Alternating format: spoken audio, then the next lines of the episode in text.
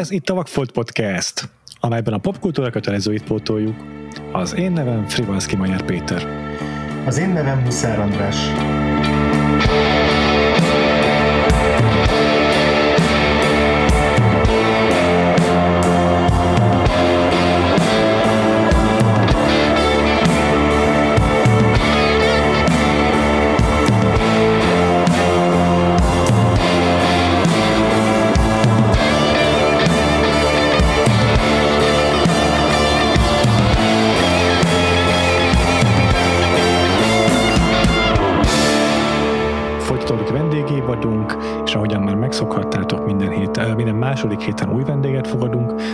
Első alkalommal elhozza nekünk egy vakfoltját, amit ő pótol be, majd rá következő héten uh, leleplezi egy olyan kedvenc filmjét, amelyet hálából azért, hogy egy, egy vakfoltjáról lelántotta a leplet, megnézzünk együtt.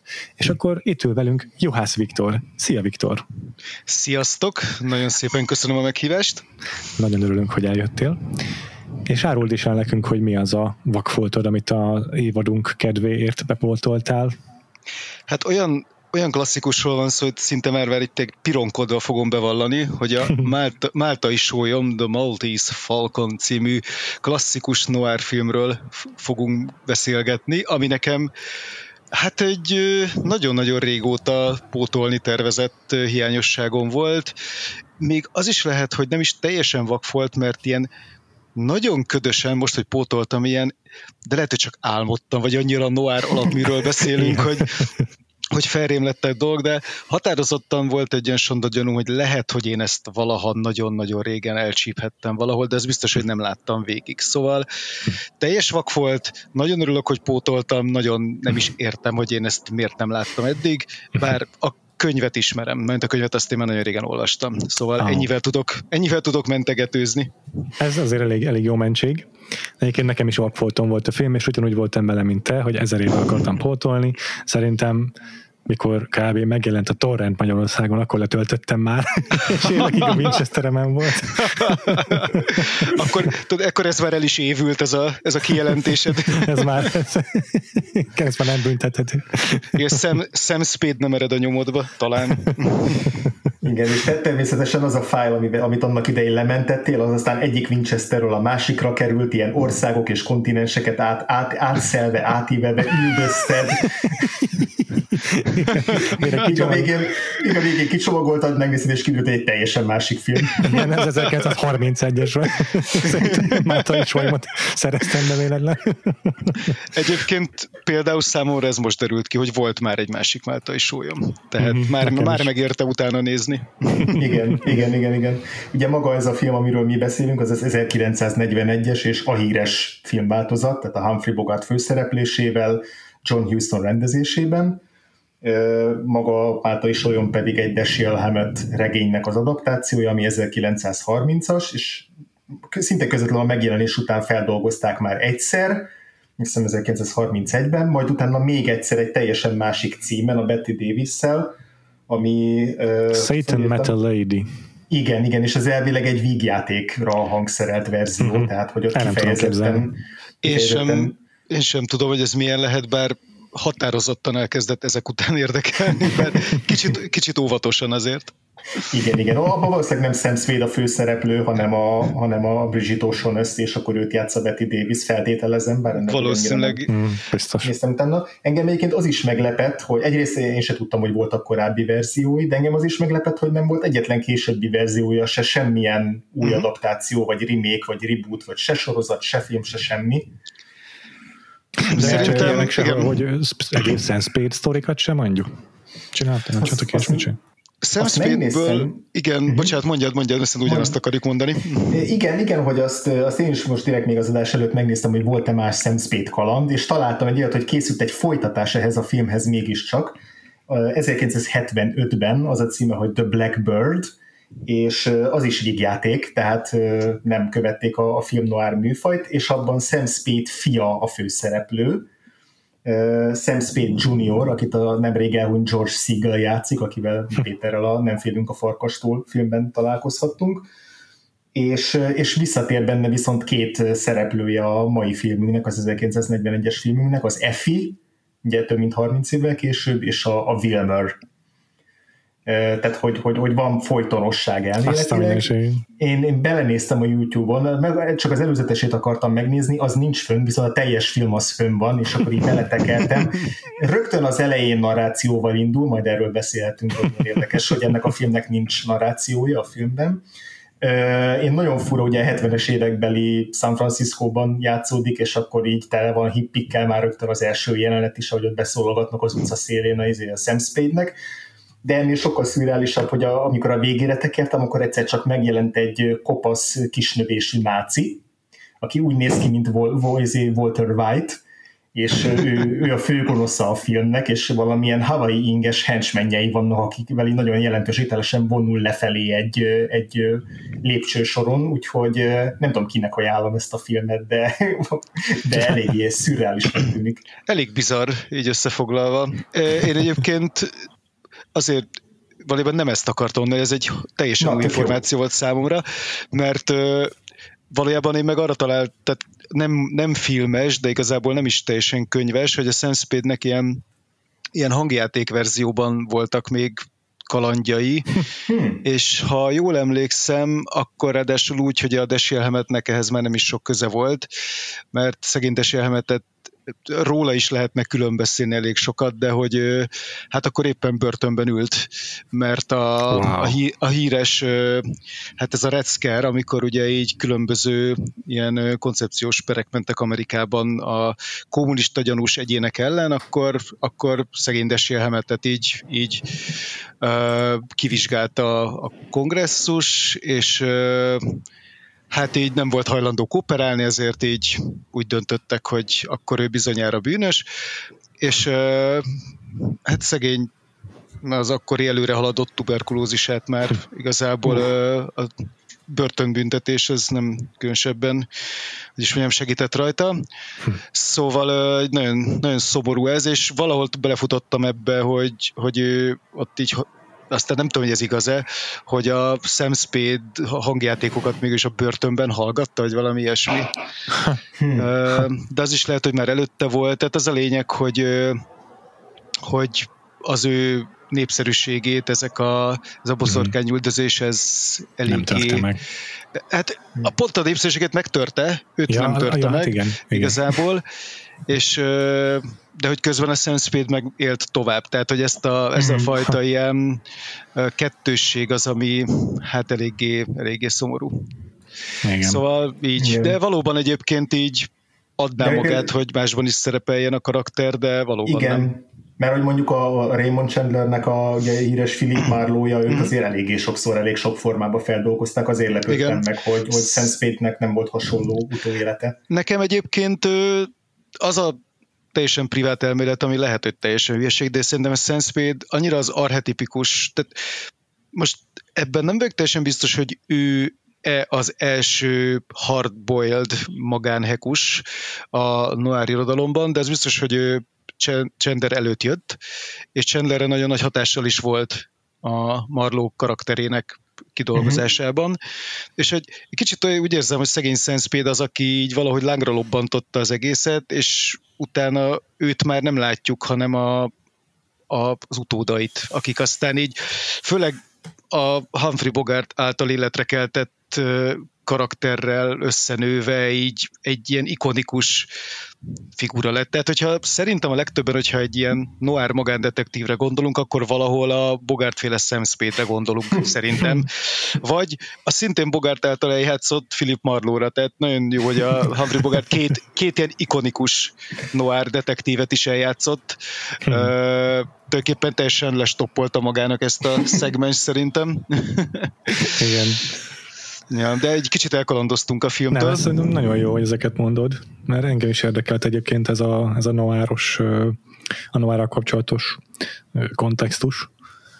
Ez a film ugyanis tényleg a, úgy hivatkoznak rá, hogy a film noárnak, tehát a noár filmes változatának a megteremtője. 1941-ben ezzel indult el. Egy kicsit utána kényszeri pihenőre ment, hogy a világháború ideig nem igazán folytatódott ez a zsáner, vagy nem olyan ütemben de aztán a későbbiekben egyébként tényleg pont többek között magával Humphrey bogart a 46-os The Big Sleep-ben, meg egyéb művekben a film noir ez ki tudott teljesedni, igen, és hát ez is érdekes, hogy, hogy kor, nyilván ezelőtt is volt rengeteg bűnügyi film, tehát már a, a Hays Code előtti időszakban is rengeteg bűnügyi filmet készítettek, többek között azért is hozták ezeket az ilyen filmes illemszabályokat, mert hogy már túl véresnek, meg túl erőszakosnak, meg túl amorálisnak találták a bűnügyi filmeket, de hogy, de hogy tényleg érdekes, hogy, hogy maga a film noir, mint olyan, amilyen bűnügyi filmeknek egy, egy alműfaja, az, az, az valóban úgy tűnik, hogy a Máltai Sólyom adaptációval teremtődött meg, és hogy szerintem azt is érdemes lesz, hogy így megnézni, vagy én is kíváncsi vagyok, hogy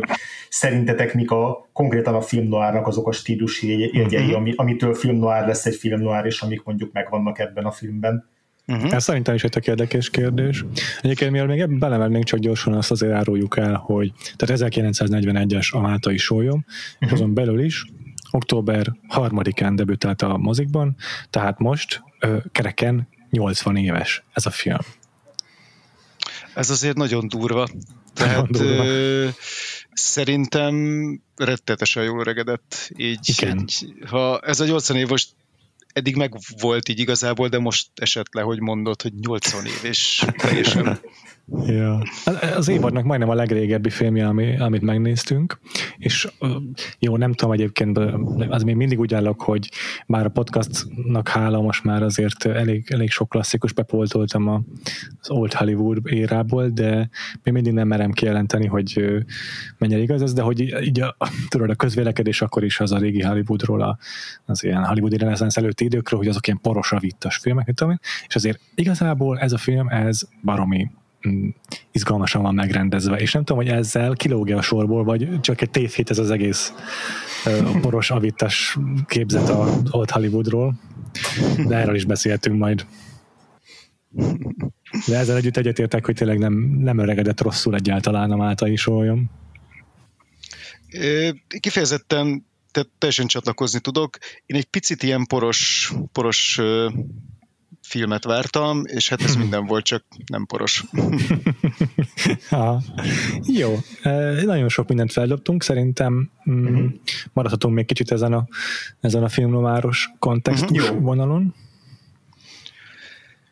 Szerintem akkor meg is ragadnám az alkalmat, mert ezeken nagyon tetszett, amit András mondta, hogy mik azok a toposzok, amik felbukkannak itt, nekem is, amiket aha. aztán később a film noároknak a stílusjegyévé tehát amik a filmnál stílusjegyé váltak. Hát ő szerintem talán a, a legalapvetőbb, ami úgy gondolom, hogy a legtöbb emberek, de ez már egy olyan szinten beégett kép, hogy nem is biztos, hogy mindenki tudja, hogy film noir toposztról beszélünk. A magánhekus irodájának van mindig egy ilyen tejüveg ablaka, amire mindig rá van írva a neve. És hát ez általában később ezt átlátszik rajta sziluett, vagy eljátszanak ezzel, de itt, itt már megkapjuk ezt az irodát. Megvan a magánhelyekos iroda, természetesen a Golden Gate-re lehet látni, a San Francisco-ban vagyunk, tökéletes, tökéletes magándetektív iroda. Szóval én úgy gondolom, hogy ezt már elhelyezi, és természetesen a magándetektív itt fogadja a klienst, aki természetesen egy hölgy. Igen, igen. Aki már a kezdés... Biztosan titkol valamit egyébként. Igen, már, már a kezdéssel elhelyezzük ezt a, ezt a toposzt, ami később mm-hmm. aztán minden, minden nem is tudom, noir klasszikusban benne van, aztán 6000 paródia tárgya lett, aztán átértelmezték, de én úgy gondolom, hogy ezzel kezdhetünk, hogy így megvan maga a figura, mert a Igen. figurának a, a lakhelye, vagy a munkahelye. Igen. Igen. És maga a figura pedig bizonyára egy, mm, hát nem tudom, kiégett, de biztosan nagyon rezignált nyomozó, akik nem igazán hatnak meg ilyen, ilyen érzelmi dolgok, meg nem igazán hatnak meg mondjuk gyilkosságok se, hogy, hogy a környezetükben történik. Igen. Szerintem Spade karakter érdemes lesz még egy kicsit később beszélni, mert szerintem Aha. kifejezetten érdekes Egyrészt megvan benne ez a rezignáltság, amiről szerintem szintén nagyon sok mindenkinek eszébe jut a, a magánhekus, de hogy kifejezetten temperamentumos figura egyébként, ami többször elő is kerül a film során, sőt, meg is jegyzik, hogy Mr. Spade ez nem egy egyszerű alak. és hát szerintem maga a tehát én azt kell mondanom, hogy szerintem Humphrey Bogart ebben a szerepében, meg aztán később Marlóként, szerintem ő, ő maga lett a magándetektív toposz ezzel a jellegzetes arccal, öltözködéssel, Igen. ami egyébként azért érdekes, mert a regénybeli Sense az abszolút nem így néz ki. Tehát a, a regénybeli Sense az egy ilyen magas szőke faci, tehát így teljesen nem, a, nem ez a sötét, kicsit izé, talán ijesztőnek is nevezhető borongós figura, hanem de durva. Más, de sem máshogy néz ki. Ez teljesen ilyen Jack Reacher casting szintű izé, ha, el, eltérés ha, volt. Ha jól emlékszem, akkor ezt valahol olvastam, hogy először nem is a Bogart lett volna a főszereplője, Aha. hanem egy ezért milyen, milyen nem tudom, fura dolog ez a hollywoodi, hollywoodi hír, hírnév, hogy egy akkor híres színész, akinek én nem is emlékszem most a nevére, lett volna a főszereplő, de nem vállalta el, mert hogy ez ilyen, ez ilyen kis jelentéktelen filmnek tűnt. ez jó. És hát ha Bogártot meg ugye ez repítette így a, a világhír felé többek közt. Uh-huh, uh-huh, uh-huh. Szóval igen, a, így, igen, igen a, felírtam, csak nem találtam hirtelen, de a, az, aki, akinek eredetileg felajánlották a szerepet, az a George Draft, aki azt hiszem, hogy az eredeti sepphelyes arcúnak volt a főszereplője például. Aha. Szóval aha. akkoriban azért lehet, hogy tényleg uh-huh. nagy név volt. Hát bevallom őszintén pironkodva, de nekem semmit sem mondott a neve, Aha, és szerintem so, nekem, sokan nekem lehetünk ezzel így, utólag is elnézést tőle. Igen. Azt, azt, azt, azt írják róla a Wikipédián, hogy az első mondom, hogy a amerikai filmszínész és, filmszínész és táncos, akit a leginkább a 30-as, 40-es évek bűnügyi melodrámáiban gangsterek alakításáról volt emlékezetes, tehát hogy abszolút egy ilyen ilyen sötét figura lehetett a Akkor a viszont úgy tűnik, hogy, hogy wow. a szándék meg volt, hogy mindenképpen egy ilyen karcosabb karaktert, vagy hát színészt rakjanak egy karcosabb karakternek, mert Igen. a, a regénybeli Sam Spade az nem egy kellemes figura egyébként. Főleg, tehát Philip Marlowe az szintén nem egy nagyon kellemes figura, de a Sam Spade ez kifejezetten ö, szerintem agresszív nagyon sokszor a, a regényben. Tehát, hogy nem egy, nem, nem egy kellemes fickó. Igen, szerintem ez abból is fakad, hogy a Raymond Chandler mind, lehet, hogy nem tudom, még, még egy fokkal cinikusabb, mint a Dashiell Hammett, de hogy van benne egy ilyen nagy adag romantika, vagy legalábbis mhm. melankólia uh-huh. a Philip Marlowe történetekben, meg magában Igen. a karakterben is. Hammett meg egy ilyen nagyon száraz lényegre uh-huh. törő, kemény ö, szerző, és hogy a, a John Houston, akinek ez a, a neki is ez volt az áttörés, nem csak a, nem csak a, a Humphrey Bogartnak. Ő, ő kifejezetten ragaszkodott a, a, a Hammett féle szöveghez, tehát hogy nagyon, nagyon nem akart rajta szinte semmit, vagy egy mhm. minimálisat megváltoztatni, azt is leg, leginkább csak a cenzorok miatt egy-két dolgot így tompított egy picit, de hogy egyetértek, hogy a, Sam Spade-ről majd még beszéltünk részletesen, hogy milyen, milyen karakter, mert hogy valószínűleg ebből is fogad, hogy egy, hogy egy, hogy egy keményebb és agresszívebb karakter. Mm.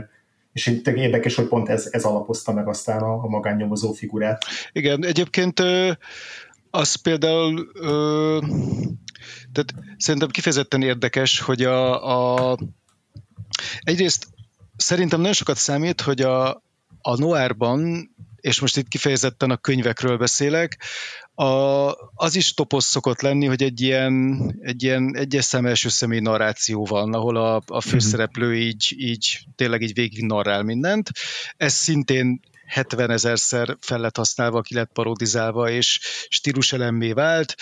A Sam Spade történet viszont egyes szem harmadik szemében van. Tehát nincs még meg ez a, ez a klasszikus noáros, amit a Marló regényekben, meg aztán a 6 millió másik magándetektíve sztoriban megismertünk, és ez nekem, amikor én olvastam ezt a könyvet még viszonylag régen, akkor ez meglepő is volt, hogy ho, hát mm-hmm. akkor ez, hogy lehet noir anélkül, hogy e per egyben íródna, és hát természetesen lehet, de hogy ilyen szempontból én úgy gondolom, hogy azért látszik, hogy, hogy Chandler azért hol hol tette, hol, tehát hogy nem egy Sam Spade epigont írt, hanem nagyon gyönyörűen vitte tovább.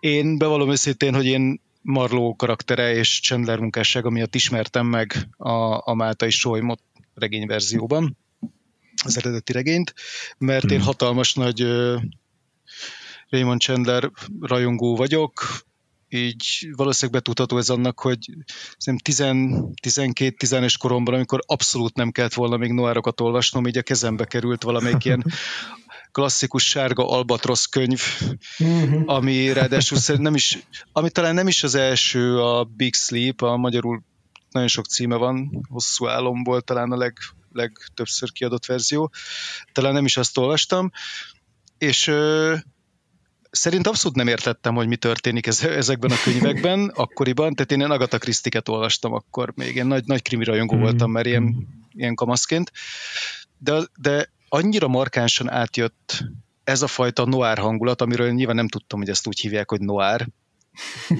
de, de az, ami mondjuk a Sam Space Storykban is megvan, nem tettük, San Francisco-ban játszódik, a Marlowe történetek a, a Bay Area, tehát ott így az ilyen Los Angeles és környéke, meg San Francisco is betartozik. Tehát, hogy, hogy ezek az ilyen pálmafák, füllet utcák, záporesők, eukaliptuszligetek, vagy nem is tudom, ilyen fenyő, fegyőfák és kabócák. Szóval valahogy, valahogy ez így átütött még a 12-13 éves teljesen nem tudom, értetlenül pislogó kamasz fiún is, hogy ez valami nagyon egyedi. És hát ezután nyilván megpróbáltam mindent elolvasni, ami az alapművek közé tartozik, és így olvastam a Máltai Sólymot. Uh-huh. És abszolút megvan benne ez a fajta noir hangulat. És ezzel vissza is térnék a, a, a, a toposzokhoz. És szerintem Igen. azt kell, azt kell mondanom, hogy vizuálisan itt szerintem ebben a filmben rendkívül sok ö, olyan elemet láthatunk, ami aztán később tényleg kötelező elem lett. Tehát például az árnyékok, fények ö, használata szerintem egyszerűen csodálatos ebben a filmben. És az, hogy, hogy tulajdonképpen erre nem is emlékeztem, de hogy tulajdonképpen Ö, szobákban játszódik az egész. Egy-két nagyon ritka kül- külső helyszín kivételével, és mégis annyira feszült, annyira csodálatosan meg van írva és fényképezve, hogy egy pillanatig sem éreztem úgy, hogy ez egy lassú film lenne. Uh-huh, uh-huh, uh-huh, uh-huh.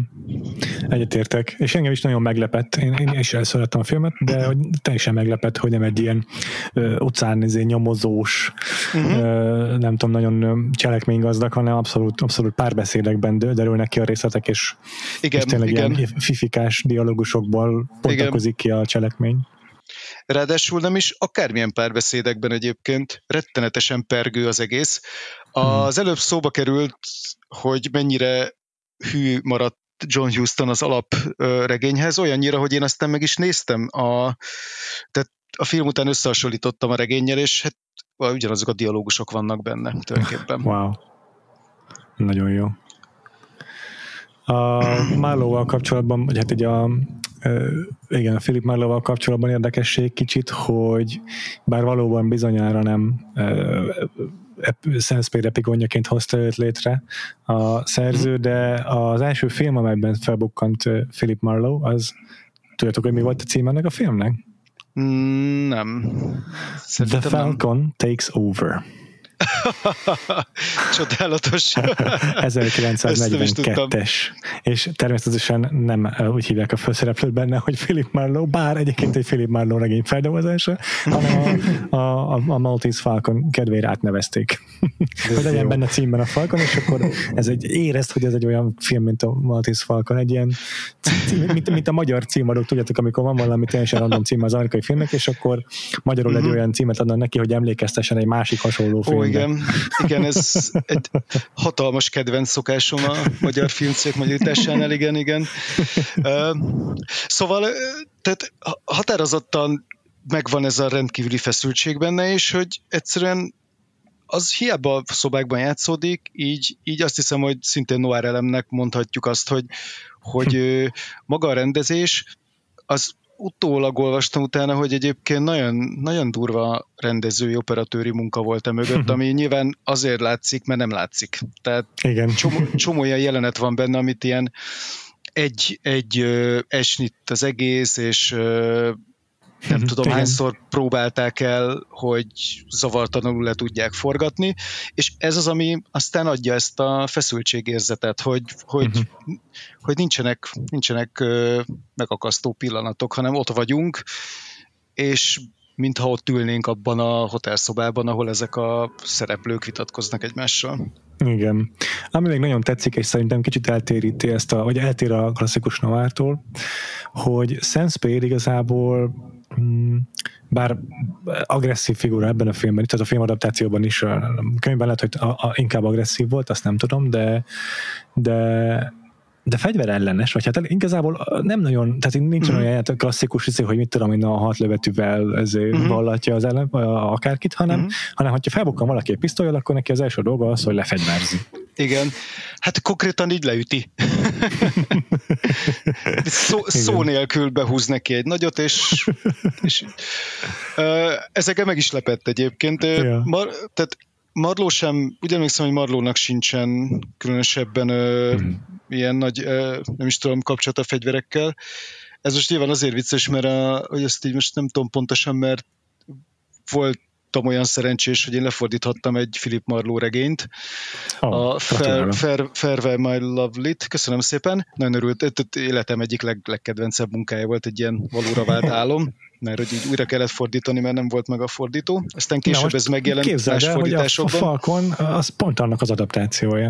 Erre tippeltem egyébként, rá is akartam kérdezni, és szerintem minden is jutott eszembe, mert mert hát olyan sok köze nem lehet hozzá egyébként, de azért éreztem, hogy megvannak a párhuzamok.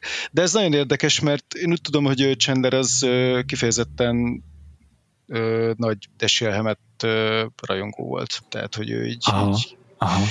És tehát, hogy nem arról van szó, hogy itt akkor ő így fogta és lenyúlta, hanem egyszerűen mm. így, így szépen vitte tovább, tovább ezt a fajta igen. hagyományt, igen.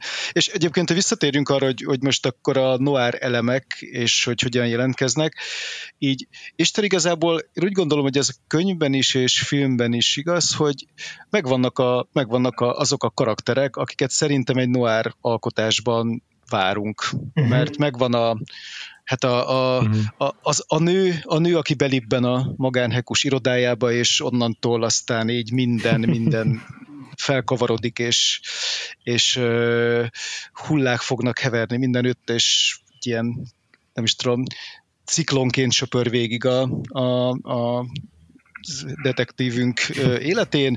Megvannak a kemény zsaruk, akik természetesen, természetesen így, így nem kedvelik a magándetektíveket.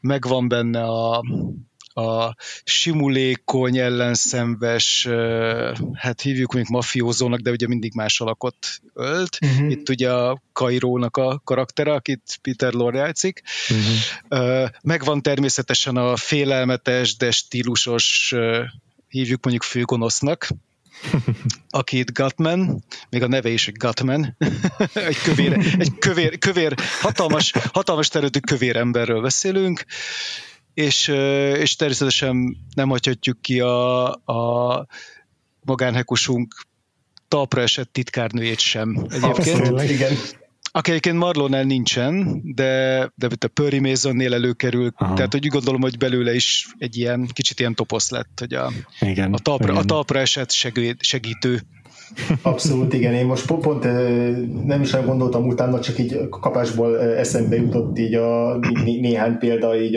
az Effinek a különböző filmes verzióira, olyan filmekből, amikor így vagy volt adásunk a Péterrel, vagy így most is akár szóba ejtettük még adásról. Például ott van a, a Hitchcocknak szerintem több filmje, a Vertigo-ben is van egy mm. ilyen klasszikus ilyen, ilyen sidekick, ott nem magándetektívnek a a asszisztense, hanem mint szobatársa, de hogy igazából a, a, a funkciója az ugyanaz, hogy, hogy, hogy tényleg ilyen talpra eset legyen, és így, és így mindenben így tudjon tökre menő segíteni neki, de közben mm. esetleg ábrándozzon így a, egy kicsit a, a férfi főhős után. Itt szerintem a Mátai Solyomban ez pont nincsen benne annyira, vagy talán, vagy én annyira nem érzékeltem, hogy itt mm. a FIM Manipeniként lenne szerelmes a, a Sam Spade-be de hogy a, a hátsó ablakban nagyon hasonló a Grace Kelly-nek a karaktere, vagy a nem Hitchcock, de a Sunset Boulevardban is van egy ilyen mellékszereplő, egy ilyen forgatókönyvíró társa William Holdennek, aki szerintem ilyen hasonló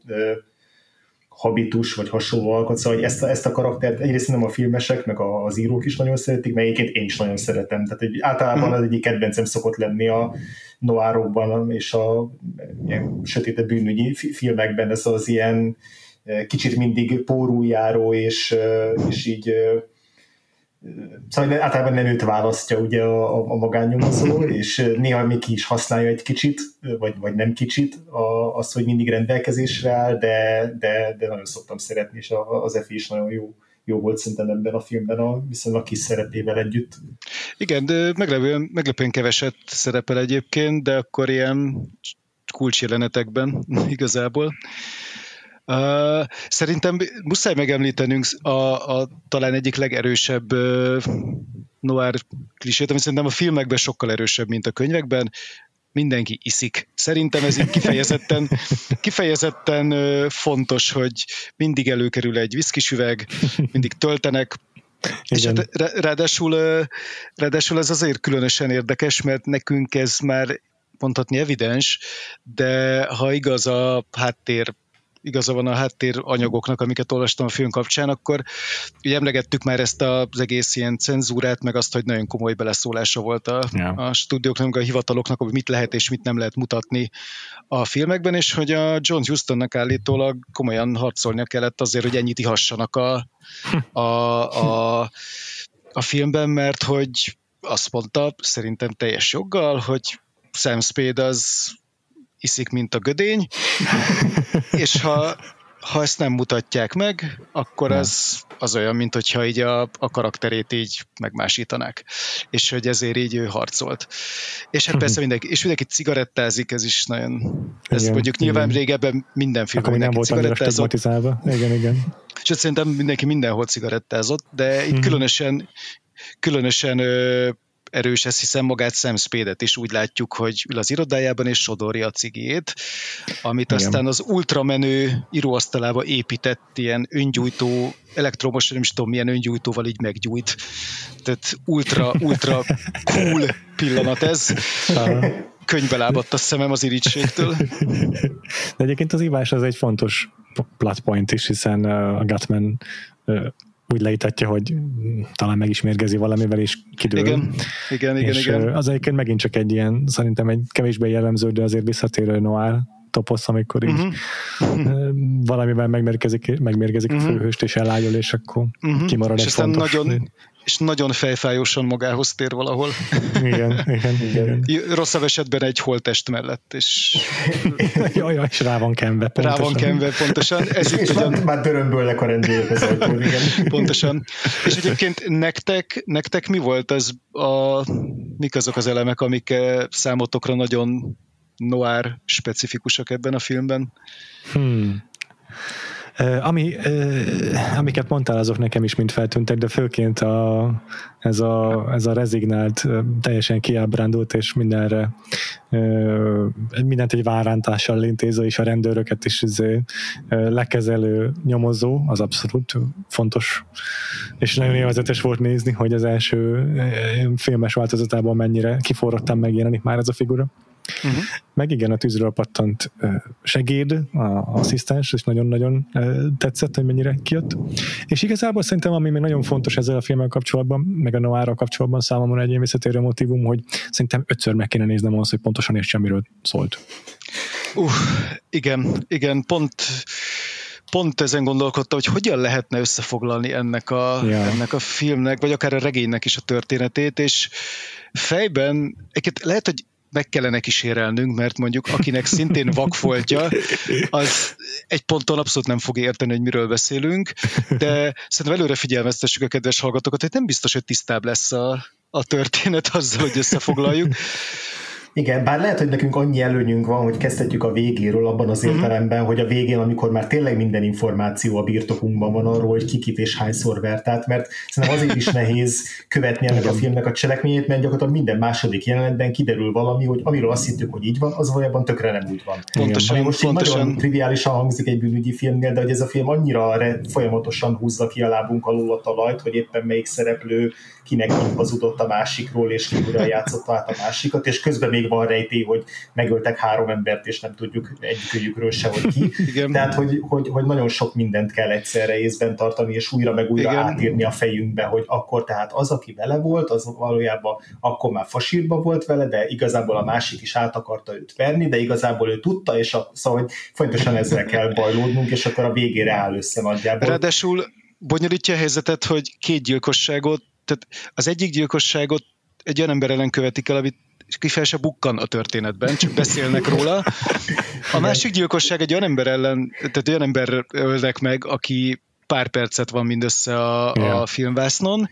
Igen, Tehát, és, egyébként nem, a, igen. és egyébként a rendezőnek a papája játsza. Igen, és, és, és a, a, har, a harmadik gyilkosság pedig a, ez rögtön a film elején van, nem hatalmas spoiler, a film elején még a az emlegetett tejüveg ablakra még két név van ráírva, Spade és Archer, mert ő Spade-nek van egy társa, Archer, és hát szegény Archert azt így jó noir szokás szerint hát így megölik a film elején, de őt se látjuk, mert mint hogy Isten igazából itt ki, látjuk azt, két, hogy... Két jelenetek áll, igen. és az egyik az a másodperc, amikor lelövik. Tehát... Igen, pontosan. És hát természetesen az egész bonyodalom középpontjában a címszereplő Máltai sólyom áll, ami hát így a Hitchcocki McGuffinnak szerintem az egyik legtökéletesebb hmm. példája, mert mindenki a Máltai sólymot keresi, mindenki azért harcol, mindenki azért ver át mindenkit, de Isten igazából néha egy felbukkan, és így nem tudom, egy, tehát egymás kezébe dobálgatják, mint a forró krumplit, és...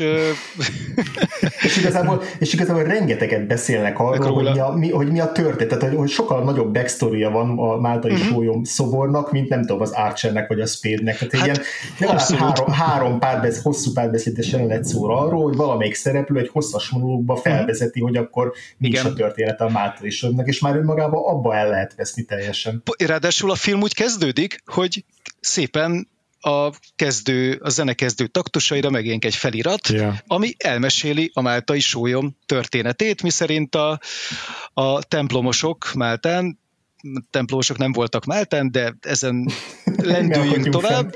Igen, ugye Johanniták voltak, emlékeim szerint, nem akarok hülyeséget mondani, de az a lényeg, hogy elmesélik rögtön a film elején a Máltai sólyom történetét, ami gyakorlatilag egy kincs, tehát egy sólyom szobor, amit uh, égkövekkel raktak ki, és aztán uh, spanyol, a spanyol királynak akarták elküldeni, még ötödik Károlynak, jól emlékszem, aztán elsüllyedt a talán kalózok, kalózok izé elsüllyesztették a, a gáját, és akkor eltűnt. Igen, és, és akkor azt, azt hiszük a film elején, hogy jó, akkor igazából ez a pár mondat, amit kiírtak, ez elég lesz ahhoz, hogy, mhm. majd, hogy majd kövessük a sztorit, de kb. még hatszor ennyi dolog kiderül a filmben, plusz ezt a sztorit is jóval részletesebben és bonyolultabban Pontosan. még a filmen belül. Pontosan. És ezek után elindul a film azzal, hogy Sam Spade irodája besétál egy, ö, egy hölgy, aki ezen a ponton még nem is a saját nevén mutatkozik be, Miss, Miss vagy Mrs. Wanderley, aki felbíz, felbérli a, a nyomozó párost, hogy keressék meg a, az eltűnt hugát. És fogalmunk, sehol nincsen a Máltai sólyom a képben. És hát innentől fogva egyre nehezebb összefoglalni magát a, a plotot, tegyünk rá egy kísérletet szerintem.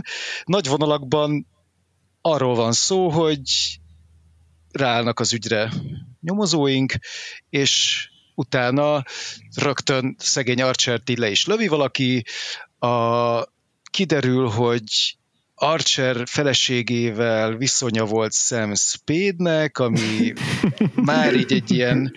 Egy ilyen ami egy ilyen... igazából, igazából nagyjából irreleváns a cselekményi szempontjából, csak arra szolgál, hogy még, még inkább elveszünk. Hát meg arra, Igen. hogy itt lehessen gyanúba keverni a Spade-et. Persze, persze. Igen. Igen. Meg hogy bemutassuk, hogy Spade igazából tényleg nem egy különösebben kellemes fickó, mert nagyjából egy várándítással intézi el a, a társa halálát, és így hát szegény özvegyel is hát nagyjából úgy dobja ki, a, úgy dobja ki az ajtón, mint hogyha nem is tudom, egy kellemetlen ügyfél lenne. Szóval itt már nagyjából látjuk, hogy Sam Spade-del nem igazán a, nem is tudom, a Sam Spade az nem az a, az a romantikus, lágy, lelkületű figura, és hát ezzel elindul a kavarodás, mert kiölte meg kiölte meg Archert, de aztán kiderül, hogy azt az illetőt is megölték, akit megfigyelt a hölgy kérésére, és ezen a ponton a köd leereszkedik, mint egy jó San Franciscoi történetben a San Franciscoi köd, és akkor kiderül, hogy valójában Ruth Vanderlit nem is Ruth Vanderlinek hívják, hanem Bridget O'Shaughnessy-nek, szó sincs semmilyen eltűnt testvérről, hanem ez a Thursby nevű figura, ez az ő társa volt, és akkor igazából felbukkan a is sólyom, amiért ezek a... Most csak így hallom közben így a, a mikrofonon meg felhallgatón keresztül, hogy a Viktornak így a, izza, így a verejték foltok így kiütköznek a halántéken. Tehát, ha Sam Spade lennék, akkor most a harmadik cigarettámra gyújtanék rá így, a, a, a, mint hogyha itt a rendőrök hallgatnának ki. Tehát, hogy igazából felbukkan itt a, a, a máltai sóly, amit már látszik, hogy Isten igazából, Isten igazából ez a kincs az, amiért minden, minden gyanús alak uh, itt San Franciscóban uh, próbál így, uh, hát így nyomozgatni akkor felbukkan ezek után egy újabb alak. ő, ő Joel Cairo, ő az, akit, akit Peter Lorre, a magyar származású Peter Lorre játszik, egy, ő egy ilyen igazi simlis figura, tehát ő az ő révén beszélünk először a madáról, mert ezek után felbukkan az alak, és megbízza Sam Spade-et, hogy hát akkor meg kellene találni egy ilyen fekete madárszobrot, és hát itt nyilván minden krimiben járatos ember sejti, hogy ez a két eset össze fog függeni, és hát ki is derül, hogy Joel Cairo és Bridget O'Shaughnessy bizony ismerik egymást, de van mindegyiküknek egy közös ellensége a, a kövér ember, aki itt van San Francisco-ban, akitől mindenki fél. Tehát így lassan ezért kirajzódik valami ebből a, ebből a masszából, és hát nagyjából a történet arról szól, hogy valóban mindenki a, a Máltai sólyom szobrát keresi, de senki nem tudja, hogy igazából kinél van, és azért nagyon zavaros a történet, mert egyszer csak aztán így felbukkan a szobor, így konkrétan egy szereplő besétál vele az ajtón, be, kezébe nyomja Sam Spade-nek, és meghal. ami, ami azt, hiszem a, azt hiszem a detektív munka teljes ellentéte talán, hogy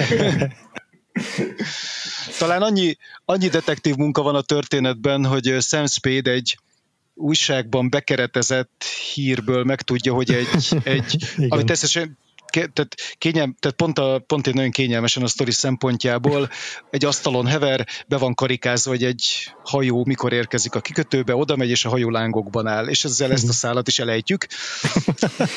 Még pár jelenettel később a hajó egyik tengerésze három lőtsebből vérezve be nem esik szó szerint az ajtaján, és a kezében nem nyomja.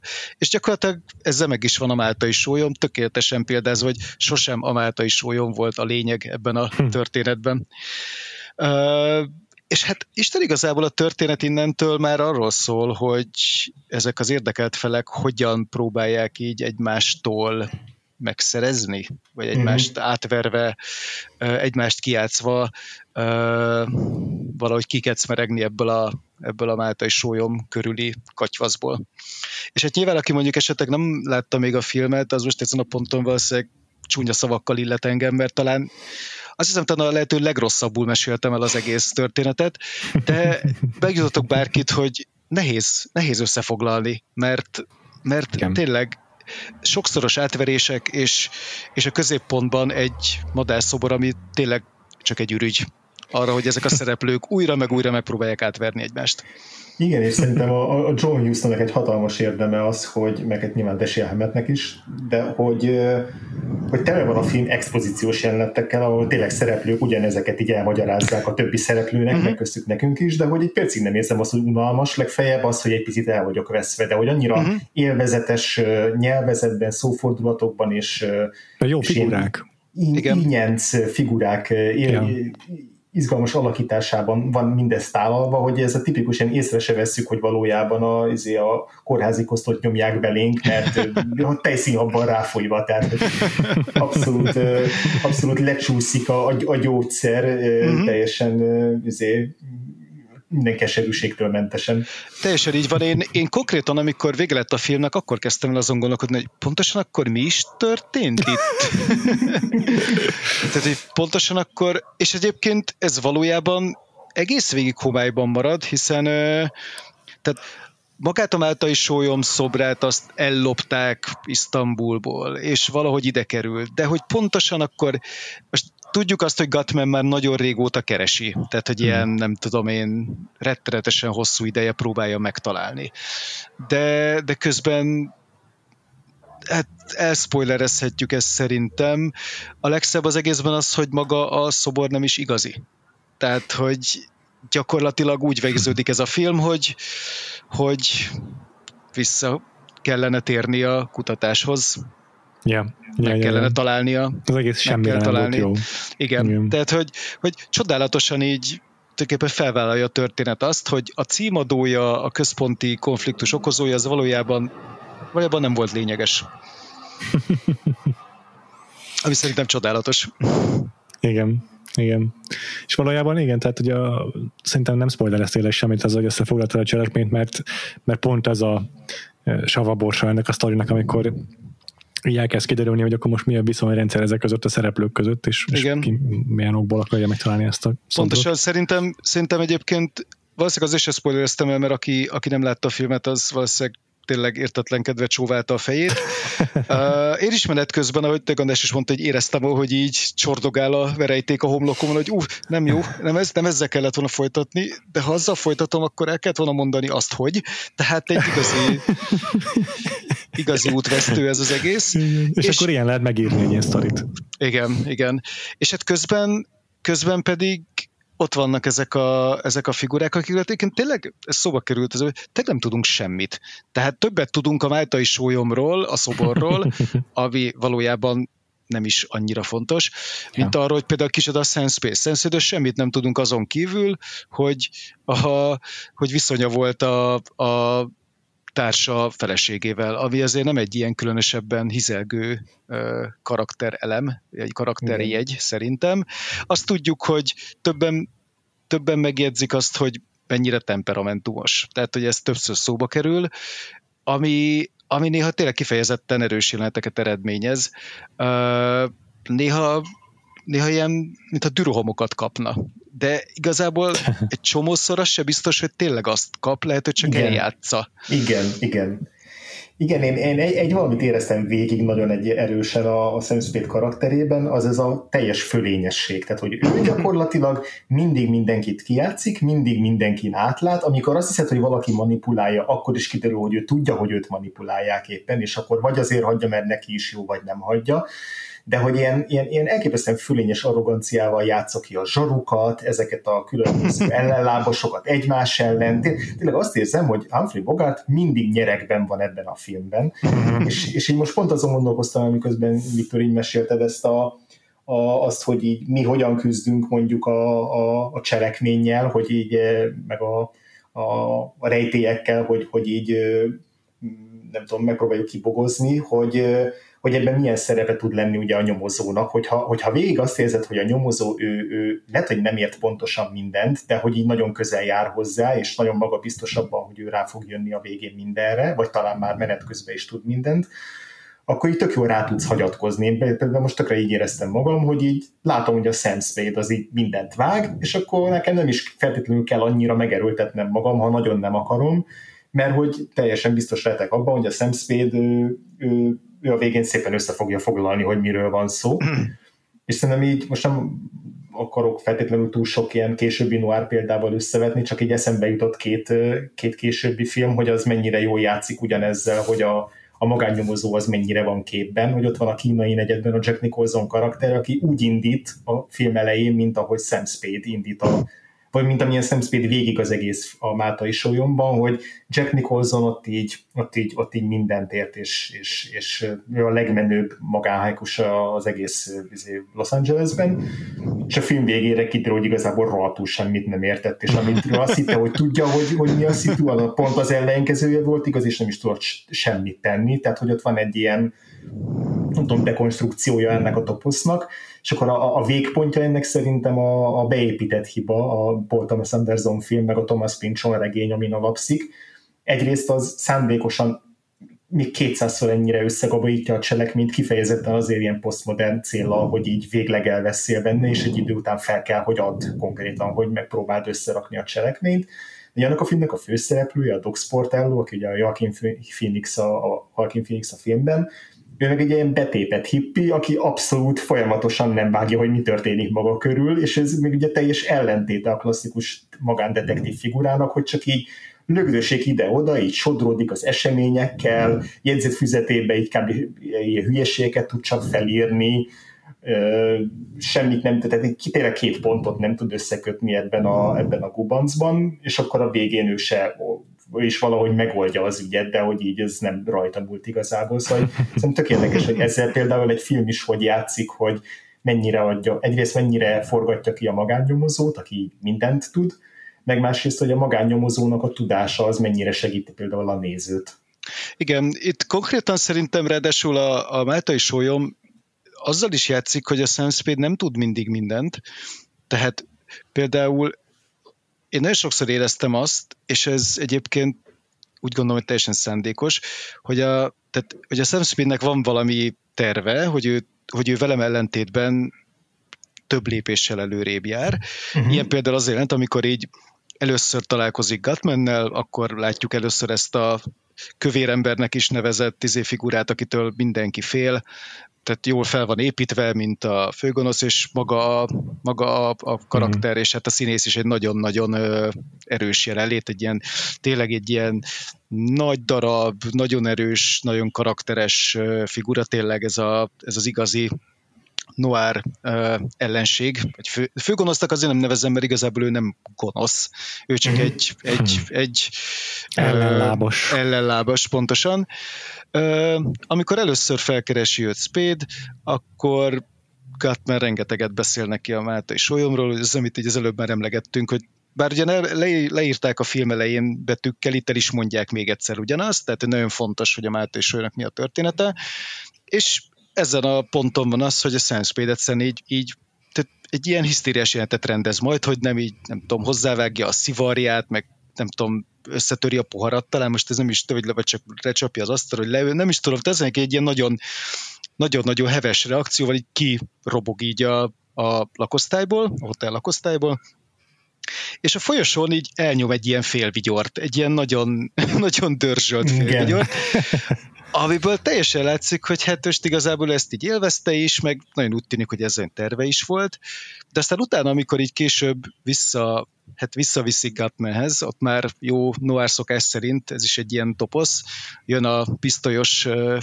pisztolyos ember a Gatmentől, és hát szeliden visszakísérik, akkor, akkor igazából ennek a annyira nem láttam ennek a, nem is tudom, több lépéssel előrébb járunk dolognak az értelmét, hiszen uh-huh. aztán ez az a beszélgetés, ahol így megmérgezik. Tehát be az Igen, italába yeah. kevernek. Yeah. Egyébként nagyon, nagyon ravaszul, mert hogy ő egyáltalán nem hajlandó inni. Ö, és ez egy gyönyörű jelenet egyébként, ahol, ahol ilyen hosszú-hosszú monológban Gatman így csak beszél, beszél, beszél, és így közben keveri az italt, és gyönyörűen megvan hogy egy ponton, csak úgy teljesen természetesen így odaadja a spade aki teljesen természetesen iszik belőle. Tehát ez egy csodálatos dolog, nekem se tűnt föl. Sőt, ráadásul még úgy, úgy is megvan alapozva, hogy az első beszélgetésnél azt mondja a Sven Spade-nek, hogy az az ember, aki nem iszik, az nem megbízható szerintem. Igen, igen, igen. igen. és hogy, és hogy igen. ez egy ilyen kvázi kis utalás, hogy akkor jó, ahhoz, hogy így mi tárgyaljunk, ahhoz neked muszáj lesz innod. Igen, és igen. hogy az első beszélgetésüknél még ugyanabból az üvegből tölt mind a mm-hmm. kettejüknek, igen. és, és jó. hisznak, és aztán figyelj, hogy a második beszélgetésnél pedig már, amikor bejön a Sam Spade, akkor mm. a kezébe nyomja az italt, és igen. ki van külön töltve, mm-hmm. és magának nem tölt újra az üvegből, hanem csak a Sam Spade-nek, de mivel a Spade azt látja, hogy a Gutman is hiszik, ezért mm. nem feltételez, hogy itt igen. valami van mögötte. Szóval tényleg nagyon ravasz. Nagyon, és, és erre a film aztán nem hívja fel a figyelmet. Nem, abszolút nem. Sőt, el is, tereli, el is tereli a figyelmet, mert hogy ez a Gutman fontosan beszél és beszél és beszél. Igen. És pont ezért nagyon fura, hogy én nem tudom, nektek így, és lehet, hogy most totális ostobasságról teszek tanúbizonyságot, de hát nem vagyok magáhekvus, de mi értelme volt Gatmannek egyébként elkábítania a detektívet. Mert hogy ez egy gyönyörű jelenet, csodálatos, és aztán így felébred a hotelszobában, ott, tehát ott hagyják tulajdonképpen, és elrobognak valahova. Ezek után magándetektívünk így magához tér, föltápászkodik, rögtön az asztalon meglátja az újságot, ami be van karikázva, az, hogy mikor érkezik meg a, a hajó a kikötőbe, és oda megy. Tehát, hogy tulajdonképpen még így a, a következő nyomhoz is hozzásegítették. Tehát, hogy én pont ilyenek miatt voltam kicsit bajban a történet összefoglalása. Van benne pár olyan mozzanat, aminek így, hát az a fajta sztori elem, ami nagyon hatásos, de egy kicsit is belegondolok, akkor amellett, hogy továbbra is nagyon hatásos, mi értelme volt? Ti, ti ezt mennyire tudtátok benyúlni? Értem, hogy ti elmondjátok, majd megnyúltam rá. Figyeljetek, őszinte ezek, én tegnap, tegnap néztem újra a filmet, mm. nagyon friss az élmény, mm. és én annyira emlékszem e, ebből az egészből, vagy, vagy annyi, annyi, a, annyi a fogócom, hogy hogy valamiért félre akarta állítani egy mm. időre a, a Sam Spade-et, hogy mm. közben valamit tudjon csinálni. Hát igen, de mi volt az a valami? Igen, pontosan, pontosan ugyanezen gondolkodtam is, hogy nyilván volt oka de kicsit olyan, mint hogyha csak kellett volna egy ilyen önös jelenet. Gondoltam, hogy elolvasom a regényben az idevágó részt, csak aztán erre meg nem volt időm, mert egy dolog ez lehet egyébként. gondolom benne van a regényben is. Hm. Egy dolog lehet az, hogy a, tudod, az újság, amit megtalál, abban benne van a hajónak a kikötési mm. időpontja, és valószínűleg nem akarták, hogy mm. ott lábatlankodja, amikor kiköt a hajó, amit ők felgyújtanak. Mm. Igen, valószínűleg igen, csak nyilván, hogyha nem, nem, nem kábítják el, sose találja meg a hajót. szóval... Igen, nem is, nem is jöhet rá, hogy bármiféle hajónak bármiféle köze van a történethez. És valószínűleg ugyanúgy beállított volna hozzá ennek a hajónak a, a tengerésze a, a kezében a Máltai sólyommal. És e, e, előtte meg, azt hiszem előtte volt talán, volt egy másik ugyanilyen elterelés, amikor így kiküldték így, nem tudom, a város szélére a Sam Spade-et egy ilyen foghítelekre, hogy a a Bridget fölhívta ő a az később, az, később, az később van. Az később van. Na, te, látod, még már az időrendet mm. is mhm. összekavartam, az, de ott is az volt, igen. hogy ott a Bridget már így összefogott a Gatmannel, vagy legalábbis mm. a Gatman így, így nem tudom, túlszul ejtette, vagy így mm nem tudom, arra kényszerítette, hogy akkor eljátsza azt, hogy ő ott bajban van, hogy mm-hmm. a Sam Spade oda mehessen, és közben valami történjen, de hogy mi a valami történjen, arra sem emlékszem. Hát a valami az valószínűleg az, hogy ö, ott kicsit jobban meg tudom magyarázni, bár igazából ennek sincs sok értelme.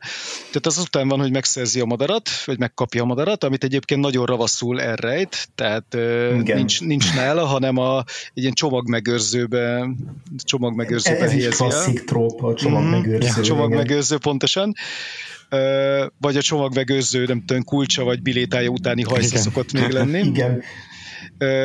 És, és igen, kicsalja Bridget telefonja kicsalja egy a városnak egy ilyen elhagyatott részére, hazamegy, és akkor a Bridget meg ott rejtőzködik a szomszéd kapuhajban, és amikor fölmennek a lakására, akkor már ott van mindenki. Tehát hogy uh-huh. igazából lehet azt mondani, hogy hát azért kellett, hogy be tudjanak menni, de nem tudom, be is lökhették volna az ajtón, vagy nem tudom. És de ezek azok, amik valójában így menet közben nem zavaróak, mert annyira visz magával a lendület ennek a történetnek, hogy utólag kezdtem el ezeken a dolgokon filozofálni, hogy akkor most pontosan ezt miért is csinálták? Eh? Mindegy, hagyjuk ja. is. Az sem teljesen egyértelmű nekem, hogy a hajós kapitány az miért tehát honnan tud bármit is uh-huh. Spade-ről, hogy oda vigye neki a szobrot. Ezt már nem ismertem bolygatni, hogy úgy tűnjön, hogy, hogy teljesen hülye vagyok az egész filmhez, de, de kicsit ilyen Deus Ex Machinaként így felbukkan. Kicsit igen. Egyébként, a, a, igen? A, bocsánat, a hajós kapitány szerintem a legheroikusabb, vagy a legbutább figura az egész filmben, ezt nehéz eldönteni, hogy, hogy tényleg szitává lövik, de igen. élete utolsó óráját azzal tölti, hogy lenyomoz egy random ember, hogy átadjon neki egy random csomagot, ami ez egyébként a világon semmi köze nincsen. Egyébként ezen a ponton szeretném azt a kis triviát ide be, befűzni, hogy a kapitányt játszó színész az a John Huston édesapja. Igen. Ez egy Houston dinasztia végig kíséri aki, aki, aki azért vállalta ezt a kameót, és azt hiszem, fel sincs tüntetve a stáblistán, hogy ilyen szeren, hogy ez majd szerencsét hoz a, a fiának. Egyébként bejött, bejött, tényleg sikeres, ja. sikeres uh, film lett. Egyébként a, ezzel a ezzel a plotpointtal kapcsolatban, meg általában ezekkel a általunk ilyen fel nem terített fordulatokkal kapcsolatban, ha nagyon jó indulatú akarok lenni, B-verzió, hogyha nagyon szenszpédesen magabiztos akarok lenni, akkor, akkor azt tudom mondani, hogy szenszpédnek, mint nyomozónak nem az az erőssége, hogy összeköti az át és a B-t, és ezzel megoldja azt, hanem, hanem hogy tényleg elhiteti mindenkivel, hogy ő annyira nyerekben van, és annyira képbe, sokkal többet tud, mint amennyit mhm. hisznek, mint amennyit elárul magáról. És, és ez lehet az, szerintem, ami miatt őt így mindenki ilyen kulcsfigurájának tekinti ennek az ügynek, beleértve a hajós kapitányt is, bár hogy honnan mm. szerez tudomást Sense például ez nem derül ki, de hogy a Cairo is nála jelenik meg, mindenki igen. rajta keresi a, a solymot. Igen, és, mintha és nem lenne, köszönhető. Igen. Hogy Mint ha nem lenne más magándetektív a városban, lehet, ja. hogy ő az egyetlen. és hogy képes elhitetni magáról mindenkivel, hogy ő, hogy ő egy lépéssel mindenki előtt jár, holott az egész egy nagy színjáték, de mégis ezáltal oldja meg az ügyet. Igen. Talán és ez lehet a legjobb indultóbb olvasata a sztorinak, nem tudom. Ezzel egyébként teljesen egyetértek, hiszen, hiszen a, a, az egész tehát mint ezt így említettük is, hogy igazából a, a, a madár, a madárszobor az csak arra van, hogy így maga köré vonza mágnesként ezeket a furcsa egzisztenciákat. Egyébként senki, igazából senki nem egy pozitív karakter. Talán Efi a, a titkárnő, igen, de ő ugye nem, nem, nem szerepel annyit. Tehát mindenki, tehát maga a főszereplőnk, ezt most már így sokat szóra mondjuk, hogy hát ez Sam Spade egy, egy, nem egy igazán kellemes figura. Uh, Bridget az, hát ő egy ilyen igazi szélhámos, szélhámos nő, aki egyébként tényleg így újja köré csavarja a hősünket, meg mindenkit egyébként, akkor Joel Cairo-ról érdemes beszélni szerintem, mert Peter Lorre mm-hmm. egyébként én egészen ilyen, ilyen hipnotikus ebben a, ebben a szerepben.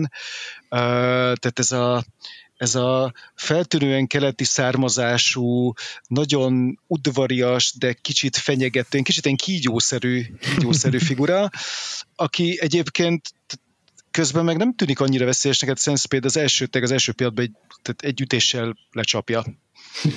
Majd utána igen. Joel Cairo megbízza azzal, hogy dolgozzon neki, szóval...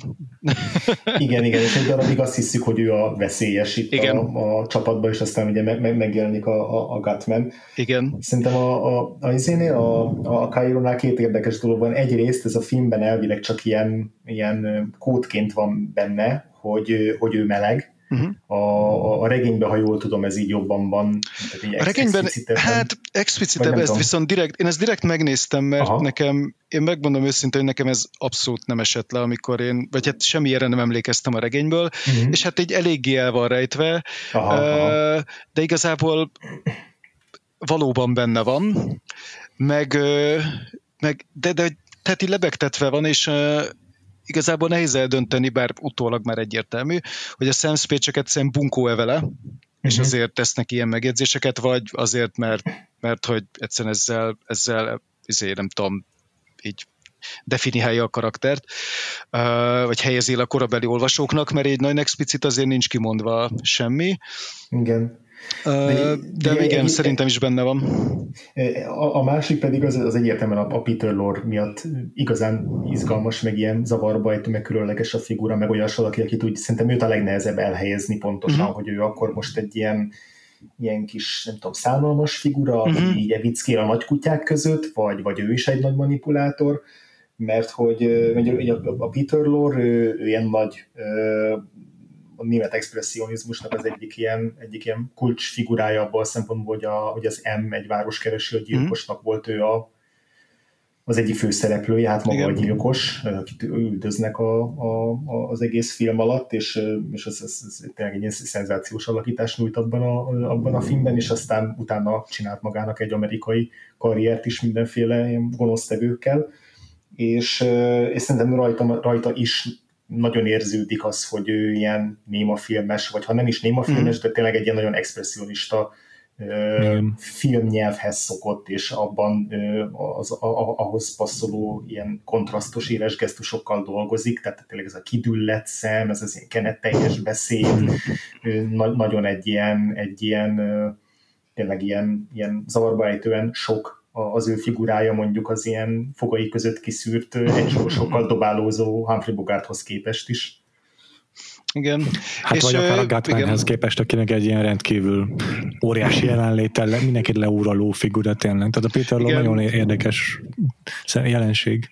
Igen, egyébként nagyon, tehát szegény Peter Lorre ilyen szempontból itt egy kicsit talán bele is került, de valószínűleg akkor már a Fritz Lang filmbe bekerült abba a skatujába, hogy ő ilyen, ilyen rossz fiúkat játszott így a, Igen egész életében, tehát ő még James Bond főgonosz is volt.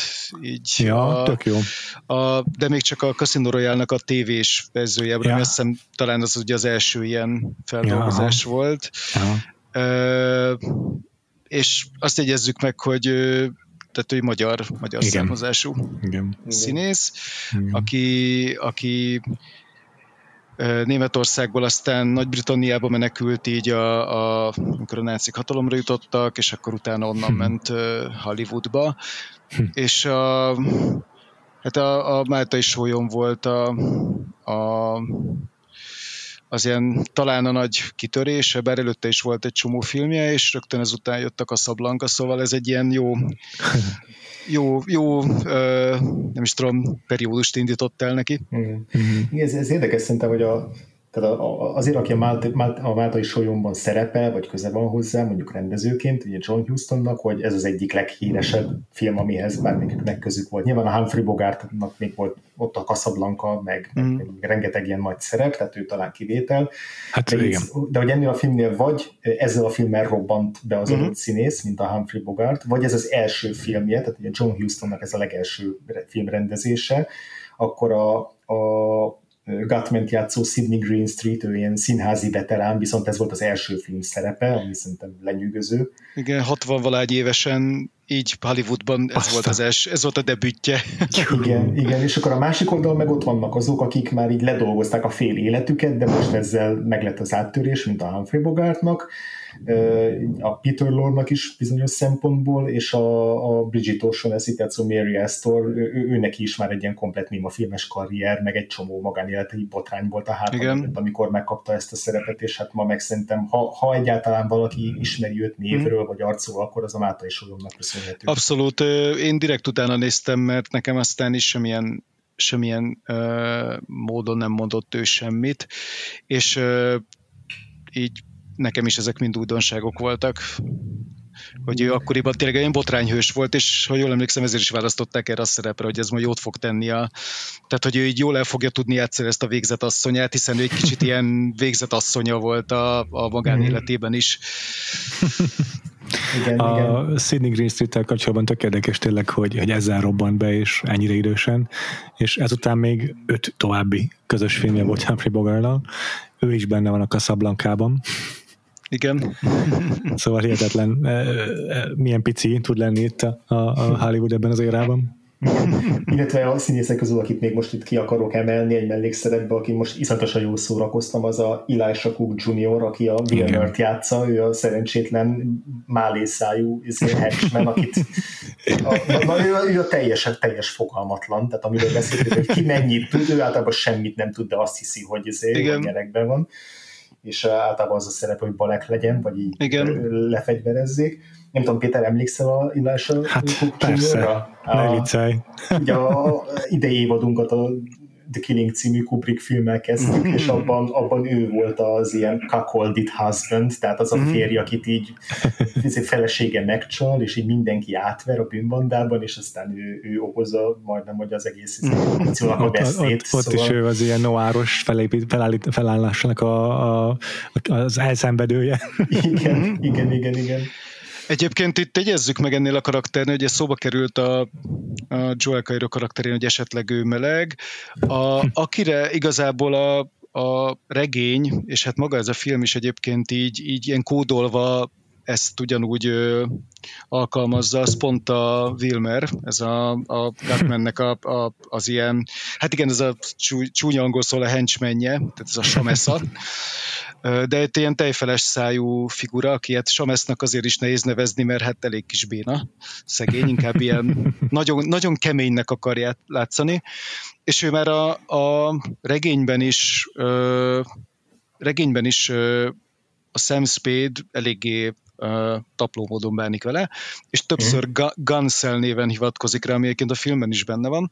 És hogy mindenki azt hitte, hogy a Gunsel az, hát hogy az ilyen gangsternek, meg a pisztolyos verőlegénynek. Gunmannek valami szinonimája. Igen, valami szinonimája, de hogy igazából a, a Gunsel az a, a most nyilván ilyen internetes forrásokra támaszkodok, csak én ennek akkor utána néztem, mert nem ismertem ezt a szót, és ha az én internetes forrásaimnak hinni lehet, ahol egyébként a Gunsel nagyon sokszor úgy szerepel, hogy egy fegyveres férfi, egy gunman, egy, egy hitman, de hogy van egy olyan jelentése is a régi szlengben, hogy egy idősebb férfi, fiatalabb férfi partnere.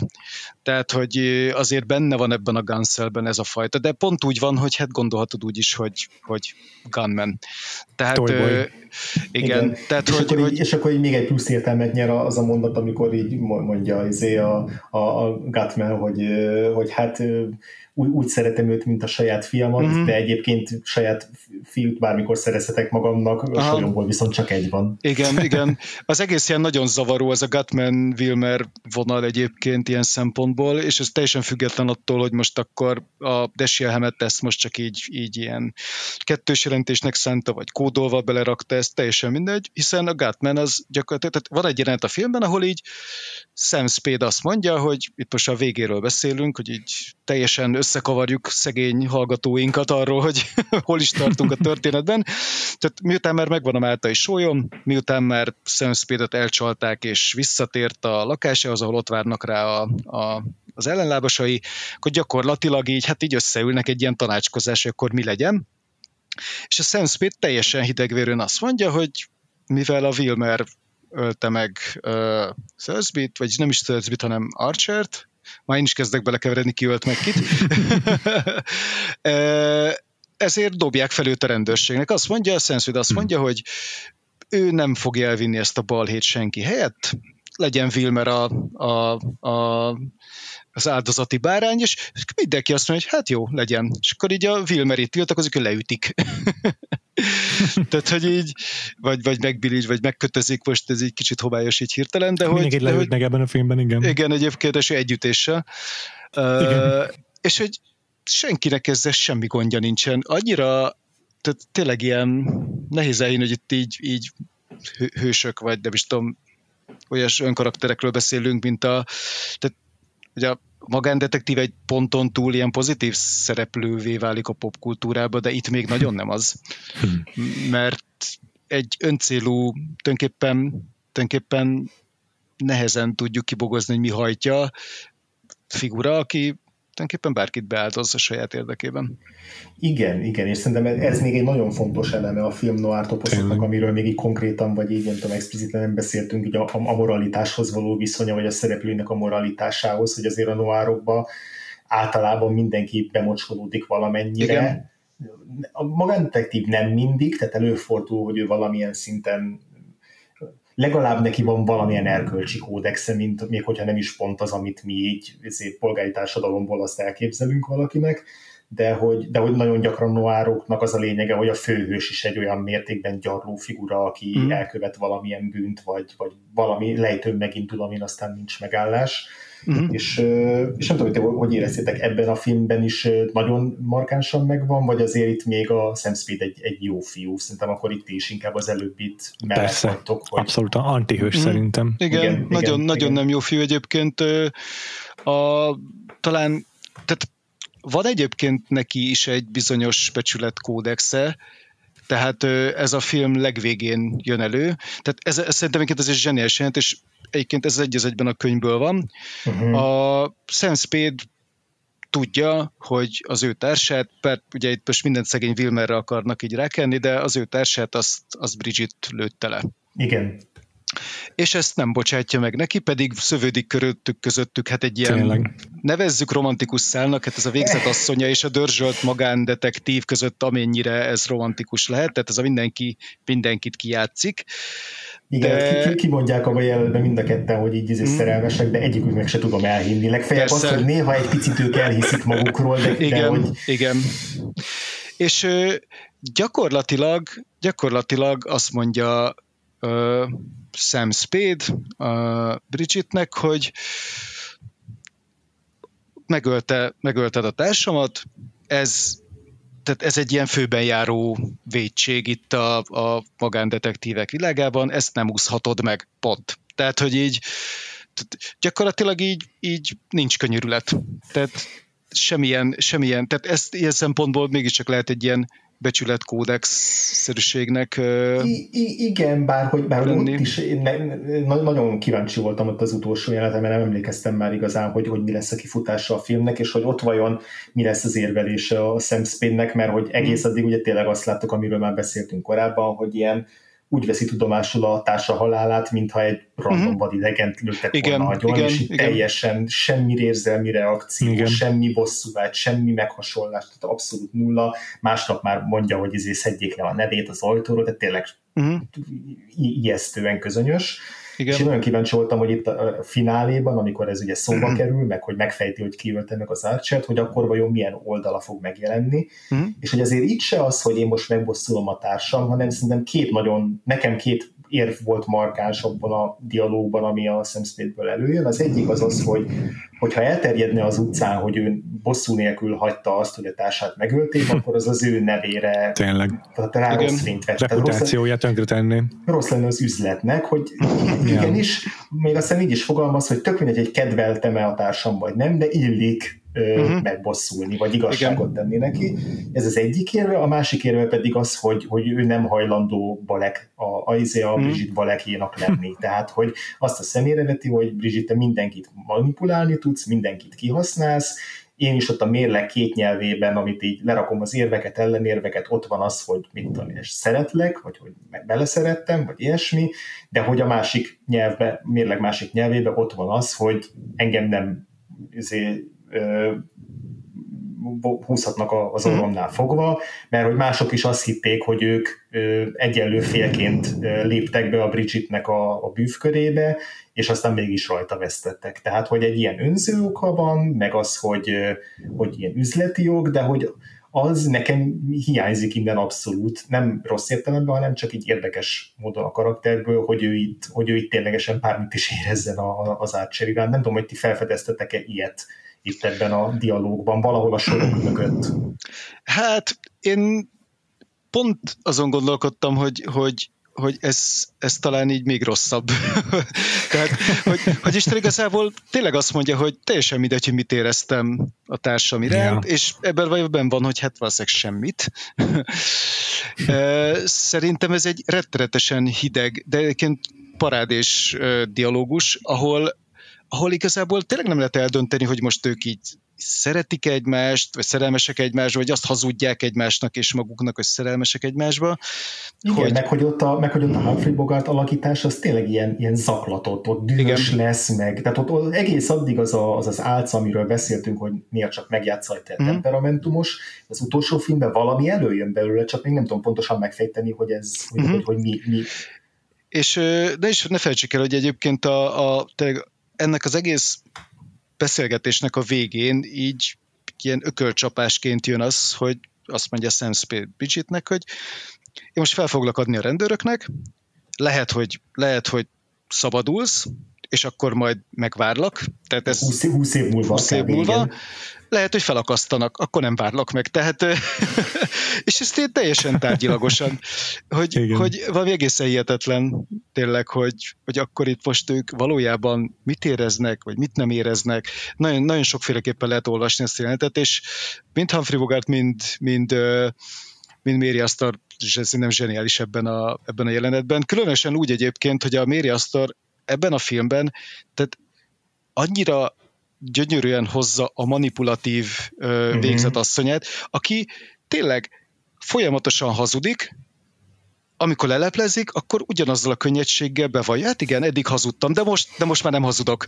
Akkor megint leleplezik, jó, hát most megint hazudtam, de most, most viszont ezúttal már tényleg, tényleg az igazat mondom, és zokog, és össze van törve, és egy pillanat alatt száradnak fel a könnyei, és jelenik meg az arcán ez a cinikus félmosoly, és pont ezek miatt nem lehet, vagy nagyon nehéz eldönteni itt a legvégén, hogy itt az életéért küzd, vagy tényleg érez valamit. Én úgy gondolom egyébként, hogy nem.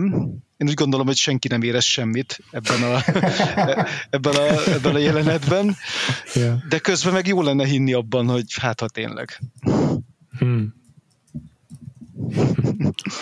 Igen, Bridgetnél érdekes, hogy, hogy tényleg azt nagyon, nagyon jól tud azt szerint viselkedni más, hogy, hogy éppen kivel van egy jelenetben. Tehát, hogy amíg csak a Sam Spade-del meg az archer addig eljátsza ezt az ilyen pillegő szemű, mhm. ájuldozó, uh-huh mindjárt összeomlok, mentsetek meg izé, lányt, és aztán amikor először összekerül a Kairóval, akkor rögtön ilyen dörzsölt, izé, csirkefogóként társalog vele, és egy ilyen abszolút arrogáns, és, és ezért magabiztos képet fest, vagy, vagy magáról, vagy egy olyan, olyan attitűdöt vesz fel magára, és ezeket így folyamatosan váltogatja a film végész, ezért is nehéz őt tényleg mm-hmm. kiismerni, ahogy Igen, mondom. igen. Yeah.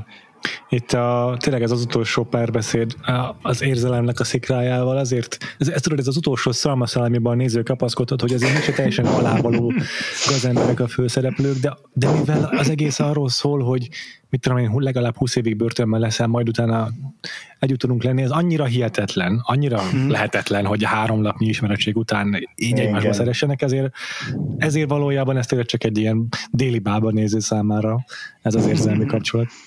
Igen. Igen. A, kifejezetten emiatt a jelenet miatt én egyébként újra, újra olvastam a regénynek az idevágó részét, mert hmm. nagyon kíváncsi voltam, hogy ebből mennyi, mennyi maradt meg. Itt is rengeteg szóról szóra átvett dialógus sor van a regényből. Kifejezetten tehát azt mondanám, hogy teljesen hű. A regény ugye annyiból más egy picit, hogy itt se látunk bele Sam Spade gondolataiba, de le van írva az, hogy tehát az arckifejezésén kifejezetten sokat idéz, idéz, idéz időz uh, Deshielhemet. De Isten igazából a könyv alapján talán azt mondanám, hogy, hogy Sam Spade nem feltétlenül érez sok mindent. Uh, uh-huh a, a, a nő iránt, de még talán ott is, ott is ott van, de ezt én mindenképpen a, a színészek zseniének tudom be, hogy, hogy bele, beleteszik ezt a, ezt, a, ezt a kis pluszt, mert egyébként mert egyébként maga a Sam Spade-nek ez a monológia, amikor elmondja, hogy, hogy a detektívek között, ha valakit megölnek, azt nem lehet megtolatlanul hagyni, az egy egyben ugyanaz a monológ, amit a filmben is, eh, filmben is el, előad. És Igen, benne és van ugyanez a, ez a ha felakasztanak akkor, hmm. és egyébként ennek a fejezetnek is az a cím, hogy if they hang you, tehát hogy ez ennyire ki van emelve. A, igen, ezt azért tényleg sokféleképpen el lehetne játszani, tehát lehetne egy olyan színészi választás mind a kettők részéről, hogy, hogy ez az ilyen szikár, kegyetlen, könyörtelen, és csak így odavetik egymáshoz a szavakat, de hogy így mind a ketten nagyon, nagyon fel vannak szaklatva. Jó, hát a, a Bridgetnél még érthetőbb, hogy ő itt, ahogy mondod, illetve, hogy az életéért küzd, igen. de hogy, de hogy érdekes, hogy mind a ketten mennyire intenzíven játszák uh-huh. ezt az utolsó igen, jelenetet. Igen, igen. Ez egyébként a könyvben is egy nagyon intenzív jelenet, uh-huh. ami, ami azt illeti. Uh, és ennek kapcsán szeretném azt is megígézni, hogy uh, hogy rendkívül sokat beszélnek ebben a filmben, tehát nagyon-nagyon hosszú, hossz, és ez most egyébként teljesen egy pozitív dolog, mert nagyon szépek a dialógusok, Igen. Ami, ami azt is jelenti, hogy a könyvbéli dialógusok is nagyon szépek, mert tényleg onnan vannak átvéve, de hát ugye ami működik regényben, az nem mindig működik filmen, és ha jól, jól emlékszem, akkor ezt valahogy úgy oldották meg, most nem százszerzők, hogy jól emlékszem, de mintha az lett volna a megoldás, hogy a, a Humphrey Bogart ilyen, már ilyen sokkal gyorsabban mondja a szövegeit, mint egyébként eredetek mondta volna, mert csak így fért el. Hmm. De hogy, wow. de hogy, de hogy nem vágtak belőle, tehát uh-huh. nem vettek ki semmit, hanem ő egy kicsit gyorsabban beszél, és hogy helyenként tényleg ez a tényleg gépuskaszerűen pörgő ö, dialógusok vannak, még regényben is hosszúak egyébként, és ezt sikerült megoldani, úgyhogy a vászton is működjön, mert tényleg azon hm. kívül, hogy egy ponton feltűnik, hogy hát itt mindenki nagyon sokat beszél, meg nagyon hadar, de nem zavaró egyáltalán. Erről a híres izét eszembe, mint a Social Networknek a sztoria, tudjátok a David mm-hmm. Fincher film, hogy valami iszonyatosan hosszú annak a skriptje, hogy jól emlékszem, ilyen talán 180 oldal, vagy több, mm-hmm. és azért az a egy oldal per perc ökölszabály azt még mindig tartja magához, magát mm-hmm. haza Hollywood, és azt hitték, hogy ebből egy három órás film lesz, amit nem, de nem, de ezt kettő órára veszük meg, és ha annál hosszabb, akkor nem veszük meg, és kikötötte azt hogy Sony az Everett a hogy nem lehet hosszabb, kettő óra, nulla persze a film. És akkor Fincher azt mondta, hogy jó, akkor behívom a Aaron Sorkint, és akkor most olvast fel a skriptet, elejétől a végéig kedves Aaron Sorkin, és a csávó olyan gyorsan olvasta fel, ahogyan szeretné, hogy hallják a filmbe, és kettő óra nulla perc volt, ahogy felolvasta a filmet, és akkor így, így máron megadták rá a pénzt.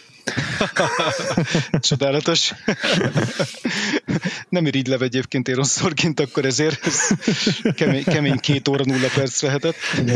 milyen jó, hogy, milyen jó, hogy igazából kérdés, hogy most akkor a Jesse Eisenberg azért vált így a Hollywood ügyeletes Motor Mouse színészévé, mert hogy ez volt, ezt a szerepet megkapta, vagy, vagy, vagy olyan jó színész találtak, aki alapból olyan alkat, aki szeret ilyen hadarva beszélni. Igen, ez egy kérdés. Na, én még egy picit szeretnék beszélni John Huston rendezéséről. Jó, jó, én is. Szuper.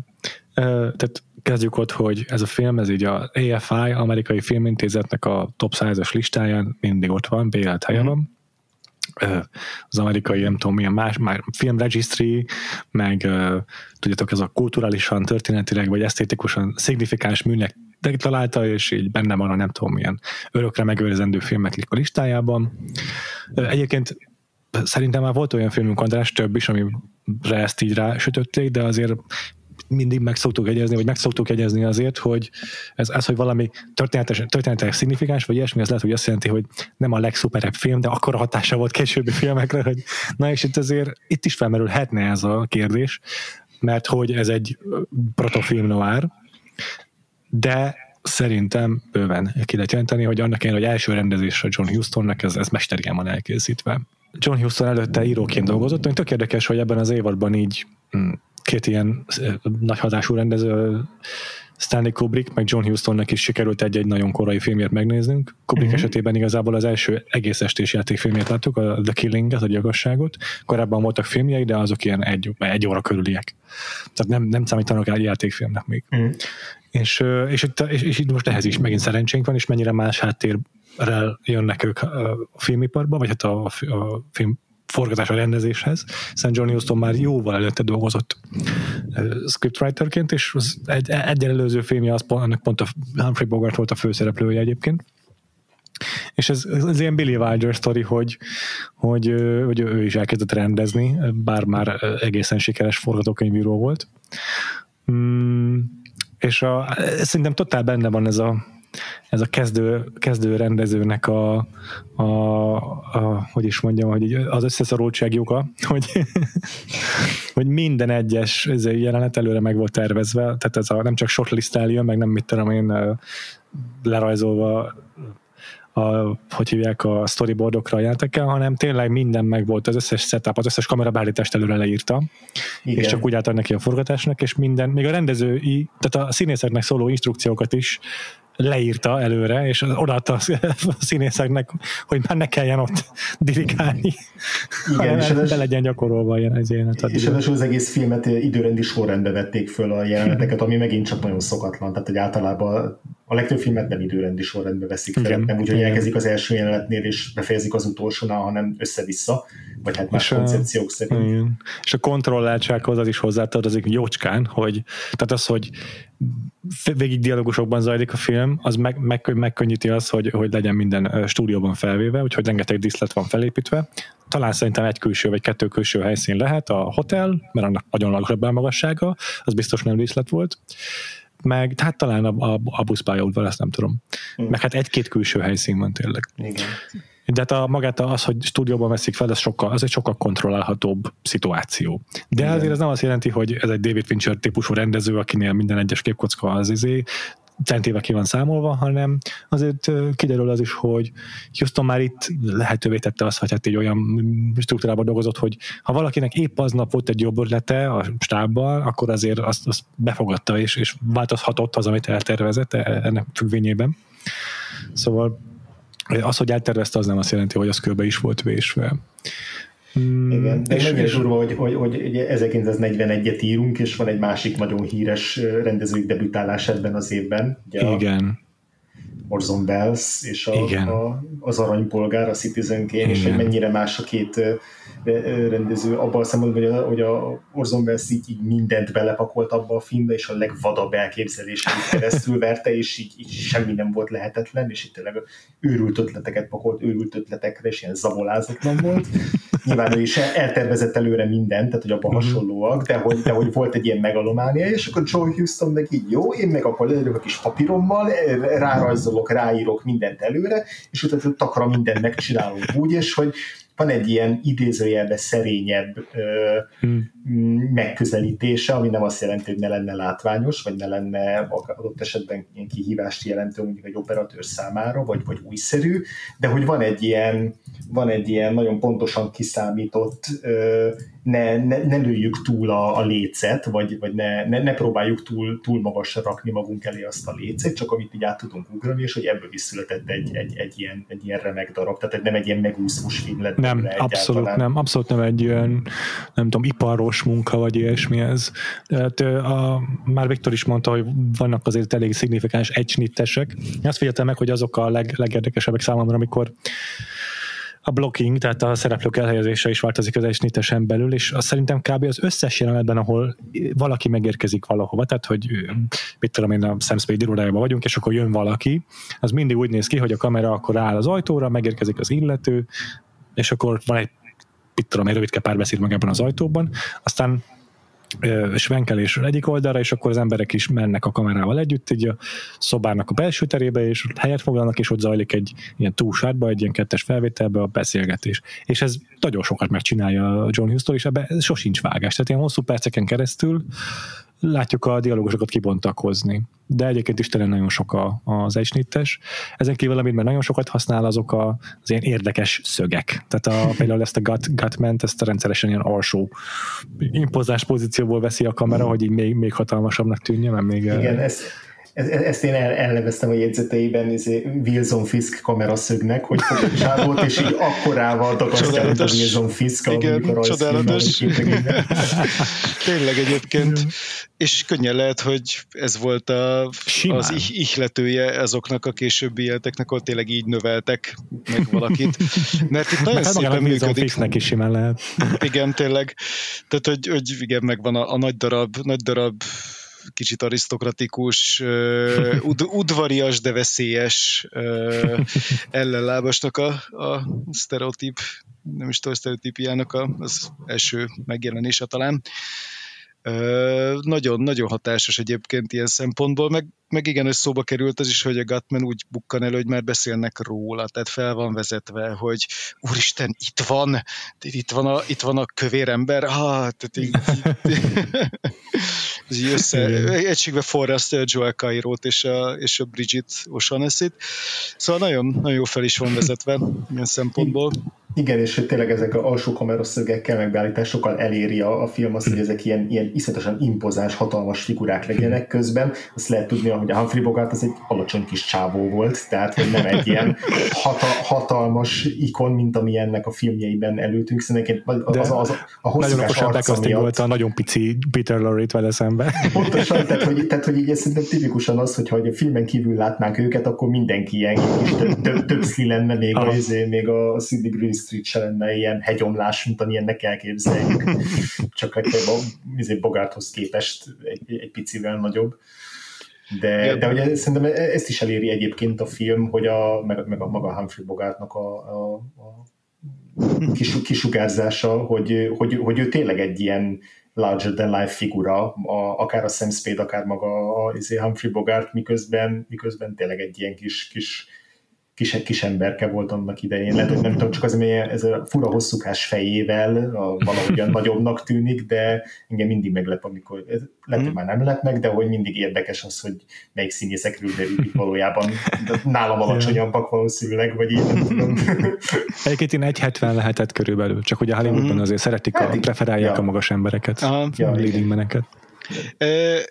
Én még azt akartam így megjegyezni, hogy hogy hihetetlen, hogy mennyi, vagy csak így, így a színészeknek így ezek az részletei előkerültek, hogy hogy hihetetlenül mennyi sztori van erről a filmről. Elkezdtem így utána nézni, mert hogy nem is csak feltétlenül a a, az adás miatt, hanem tényleg érdekelt, hogy akkor most ennek mi volt a története, meg hogy hogy volt, és így rend, rendkívül sok sztori van erről a filmről, ami, ami szerintem zseniális, tehát tényleg ilyen sok-sok évtized után még így, így nagyon, nagyon nem is tudom, élénken... Jó dokumentált. Élénken, igen, ilyen, ilyen, ilyen élénk emlékez így a, az ilyen filmkészítés történetében, hogy ami nekem kifejezetten tetszett, hogy miközben ez egy ilyen igazi komor hangulatú tényleg eh, nem különösebben szimpatikus emberek története, hogy a, a forgatás az egészen ö, ilyen vidám és lezser hangulatban zajlott a beszámolók szerint, ahol egyrészt ti említettétek azt, hogy ö, sorban vették a jeleneteket, meg hogy a John Huston mindent előre megtervezett, ö, akkor ez megmagyarázza, mert ezt én nem tudtam. Én azt tudtam viszont, hogy, hogy ilyen nem tudom, ilyen pikpak meg lett a film. Tehát ezt több helyen említik, hogy, hogy, hogy Isten igazából ez egy ilyen rendkívül problémamentesen elkészült film volt, és hogy volt, volt idejük így, így tulajdonképpen a, a stábnak volt ideje így egymással lúgni. Tehát, hogy így a, a színészek így együtt vacsorázgattak, meg, meg ö, így a forgatás után még tudtak így egymással így tényleg privát életet is élni. Ja, szóval ez egy ilyen... Houston és a Bogard, ez rengetegszer együtt izé, ítták le magukat a sárga földig. Ezt még simán el tudom képzelni.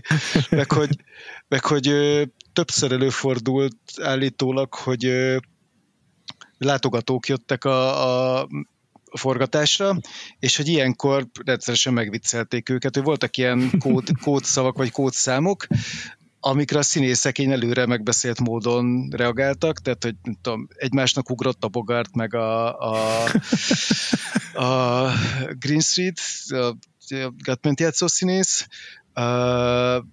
vagy nem tudom én, úgy csináltak, mint a veszekednének, szóval egészen, egészen nem tudom, hogy mondjam, eléggé ráérhettek. Így. akkor, tehát akkor a, izé a, a, a Mátai Solyom volt a 40-es évek Ocean's eleven és az Ocean's Eleven. hát igen, simán lehet, simán lehet.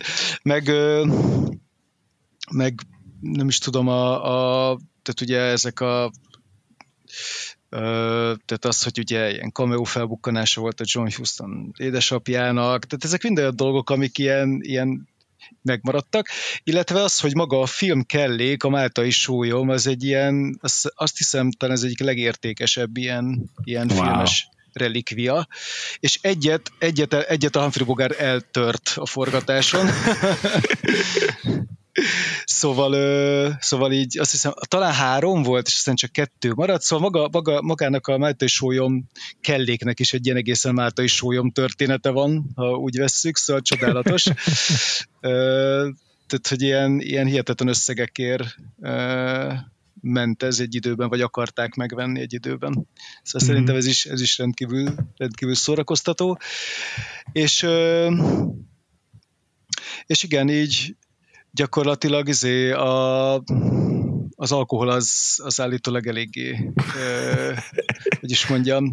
Kult szerepet játszott. Kult szerepet játszott így a filmen is, meg a filmen kívül is gyakorlatilag. Igen. nagyon bírom ezt az old Hollywoodot ilyen szempontból Igen, Igen. valahol, talán a Twitteren, hogy valahol láttam egy ilyen izét, hogy, hogy mindig, mindig felteszik a kérdést, hogy itt miért nincsenek ma már olyan, izé, olyan, olyan parázdált arcú férfias mm. izé, sztárok, mint régen, és hogy erre két válasz válasz van, az egyik, hogy rég ott volt a második világháború, meg az mm. alkohol, és hogy igen, igen. meg hogy mindenki szénbányász volt gyerekkorában, tíz évesen leküldték a bányába. Igen, egyébként ilyen, ilyen szempontból pont a, a Máté Solyom szereplői azok sajnos igen, ezt így igazolják, tehát a Humphrey Bogart az, az viszonylag fiatalon halt meg, rákban, vagy hát valami nagyon, na nem is rákban, de ilyen nagyon súlyos futokra látszik, hogy mennyire felkészült vagyok, megy az ezredik dolgot, hogy azt hiszem, hogy tehát kezdek ilyen Sam Spade antitézissé változni, tehát az biztos, hogy súlyos betegségek től szenvedett, aminek Aha. gyakorlatilag a, az iszonyatos mennyiségű dohányzás és alkoholfogyasztás és volt az oka. A, ha Peter Lorre is igazából ő se, ő se hiszem, ilyen 60 éves se volt, amikor, amikor meghalt, szóval uh, ez a fajta életmód azért megkövetelte a, a maga árát, de az biztos, hogy mindenkinek nagyon, nagyon filmnoáros külsőt és baritont kölcsönzött. Igen. De hát... Yeah. Még egy fontosat akartam magával a rendezéssel, meg a filmnoárral kapcsolatban, hogy most, hogy így szóba hozza magát a műfajt, eszembe jutott egy, ami korábban megfogalmazott bennem egy gondolat. Mm, film noir, mint kifejezés, az egy jóval később erre az egész a zsenerre aggatott szó, de nem tudom, tehát így a 70-es években terjedt el az elnevezés, de azért annál korábban hangzott el először, csak akkor még nem, nem, nem ledivatja. Talán, talán a 40-es évek végén már elhangzott ez a film noir valahol, de, de tényleg csak jóval később honosodott meg, vagy, vagy, vagy hát gyökeresedett meg. És de azt jelenti, ugye, hogy sötét film. És a, tényleg sötétek ezek a filmnek, tehát vizuálisan is rengeteg bennük a fényány, kontraszthatás, erős a, erős a sötét, a fekete használata. És ez tényleg a, szerintem az is a német expressionizmusból jön, nem csak Peter Lorre, de hogy, de hogy szerintem ez totál olyan szituáció, mint, mint nem is tudom, mondjuk amikor így Tarantino magát ez Ennio Morricone-t kéri föl filmzene szerzőnek, hogy, uh-huh. hogy megvan az forrása a rendezőnek, és akkor így ilyen easter egg jelleggel konkrétan az forrás magát beleteszi a filmbe. Mert hogy, mert hogy ezekben a film, már filmekben azért tényleg jelentős ez a, ez a vizuális prezentáció is. Tehát a film, a, a noir műfaj, még a regényben is használjuk, akkor is a filmből kapja a nevét érdekes módon. Tehát a, az, hogy a, a, a, a detektívekre sokkal inkább jó az a szó, hogy hardboiled, mert hogy mm. ez már egy eleve korábban létező, meg kifejezetten regényre használható kifejezés, és és a film noir az, az kifejezetten a, a noir az kifejezetten filmből ered.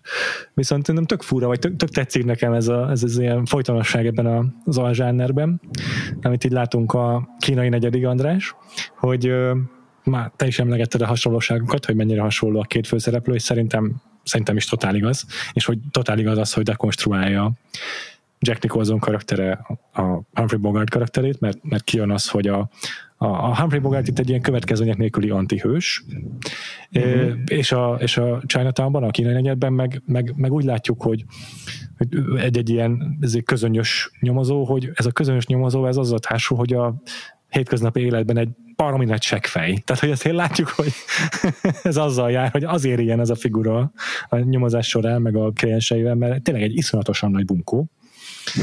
És, és egyébként meg az is egy kontinuitás a, a, a, a, a, a zsánerben, hogy konkrétan a kínai negyed is azzal kezdődik, hogy nem csak megjelenik egy nő, hanem megjelenik egy nő álnéven a film elején, és onnan kapja megbízást.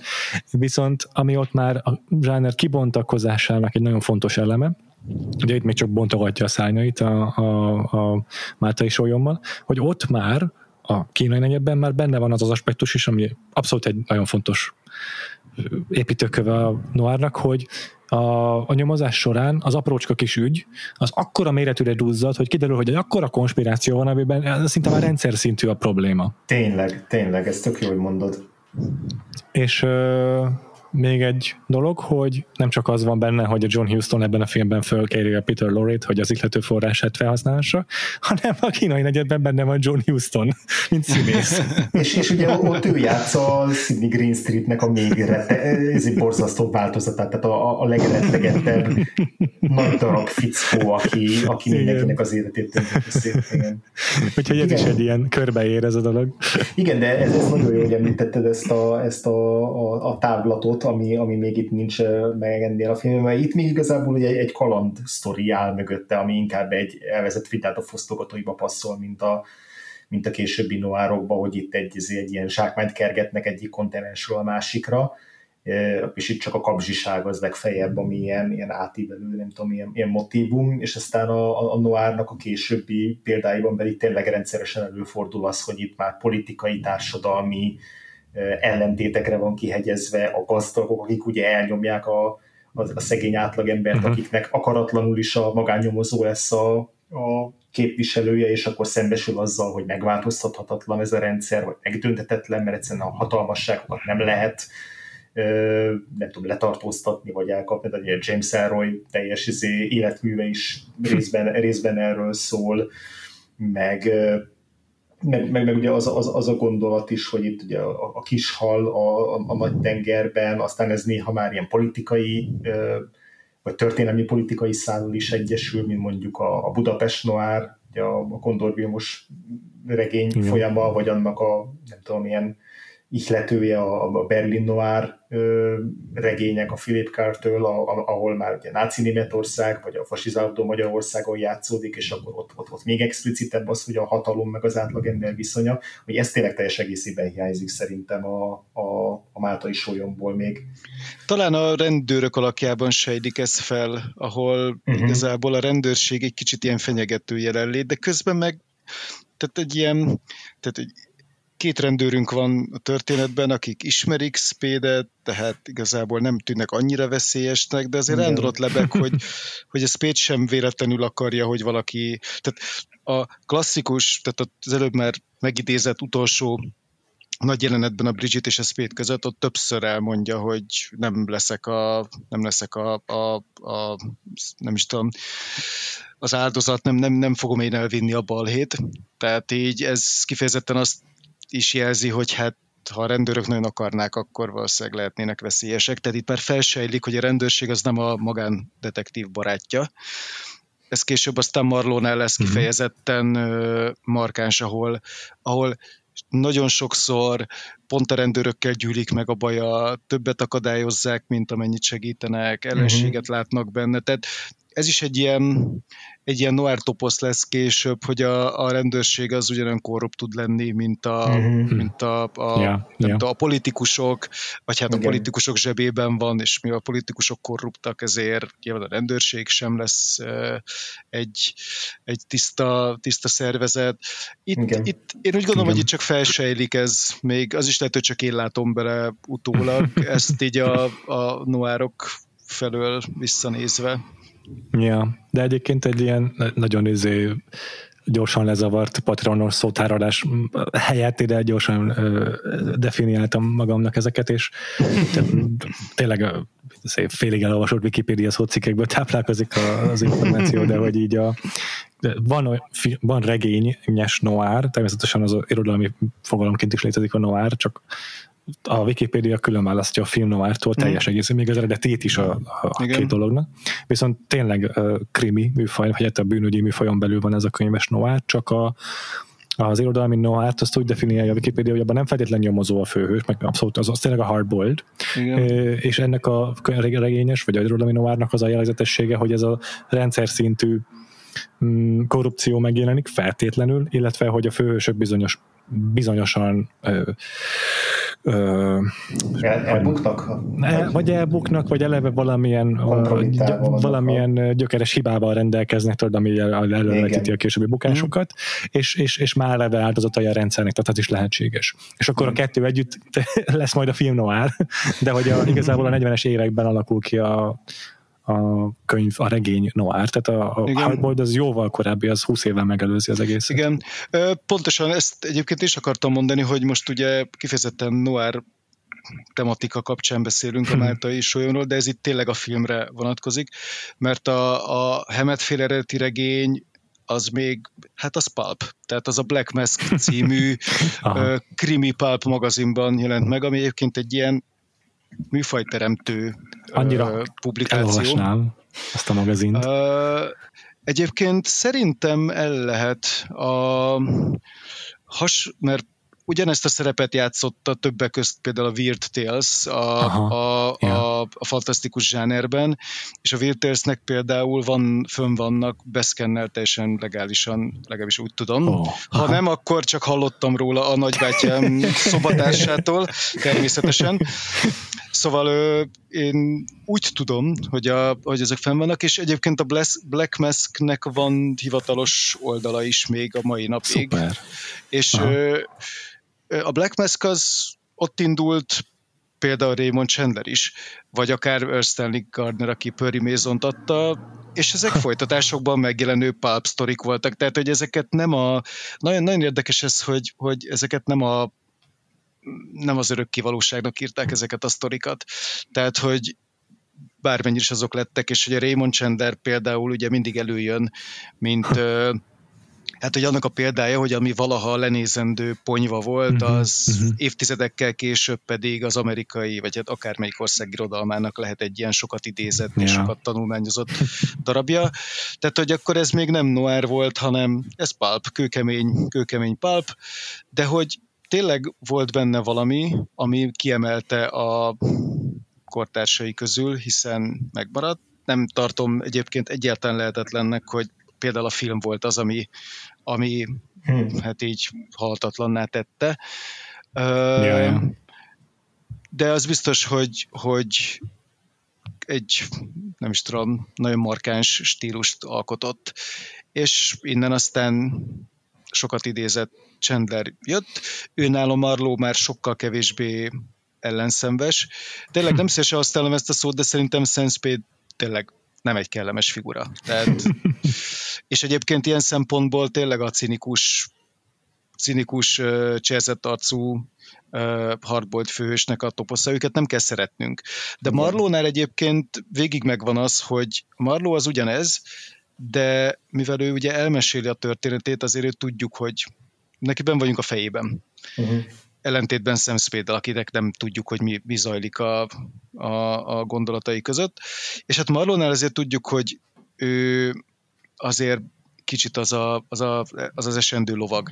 Tehát igen, így mindig rosszul jár, mindig mindig megverik, vagy hát ha nem megverik, akkor nem tudom, elkábítják, nem tudom én, kínos helyzetbe hozzák, és a végén valahogy mindig az lesz a vége, hogy többet bukik az ügyön, mint amennyit nyer, de az igazság érzete nem hagyja, hogy, hogy, hogy feladja.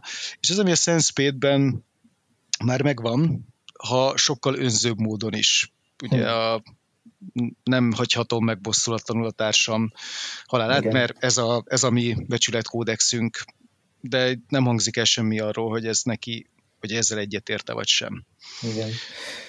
Meg ennél a filmnél még az is érdekes, hogy ezt is már szerintem elhangzott az adásban, csak itt akkor még a végén érdemes még egyszer kiemelni, hogy ugye, ahogy mondod, hogy van ez a cserzett, lelkű, arcú, kegyetlen és pokróc, nehezen szerethető figura, mint a Sam Spade, és szerintem ebben a filmben azért tud egy, egy fokkal mégis talán rokon szembesebb lenni, mert hogy egyrészt ilyen bőbeszédű, tehát nem, nem, nem, az a szófukar sztoikus figura, hanem hát, ő szeret beszélni, már csak azért is, amit elmondtunk, hogy így rengeteg dialógot kellett elmondatni a színészekkel, meg hogy a Humphrey Bogart iszletesen jól érzi magát a szerepében, és hogy egy csomószor elneveti magát. Tehát azért ezek az ilyen komor, izé, szikár magánnyomozók nem szoktak mindig ennyit nevetni, és nekem egyik kedvenc pillanatom, pillanatom az egész filmben, amikor a, a, a Cairo így fegyvert ránt rá, és mondja, hogy most akkor átkutatom az irodádat, és akkor a szokott, szokott már sokat emlegetett egy, együttéses módszerrel lefegyverzi, és elveszi a pisztolyát, leüti,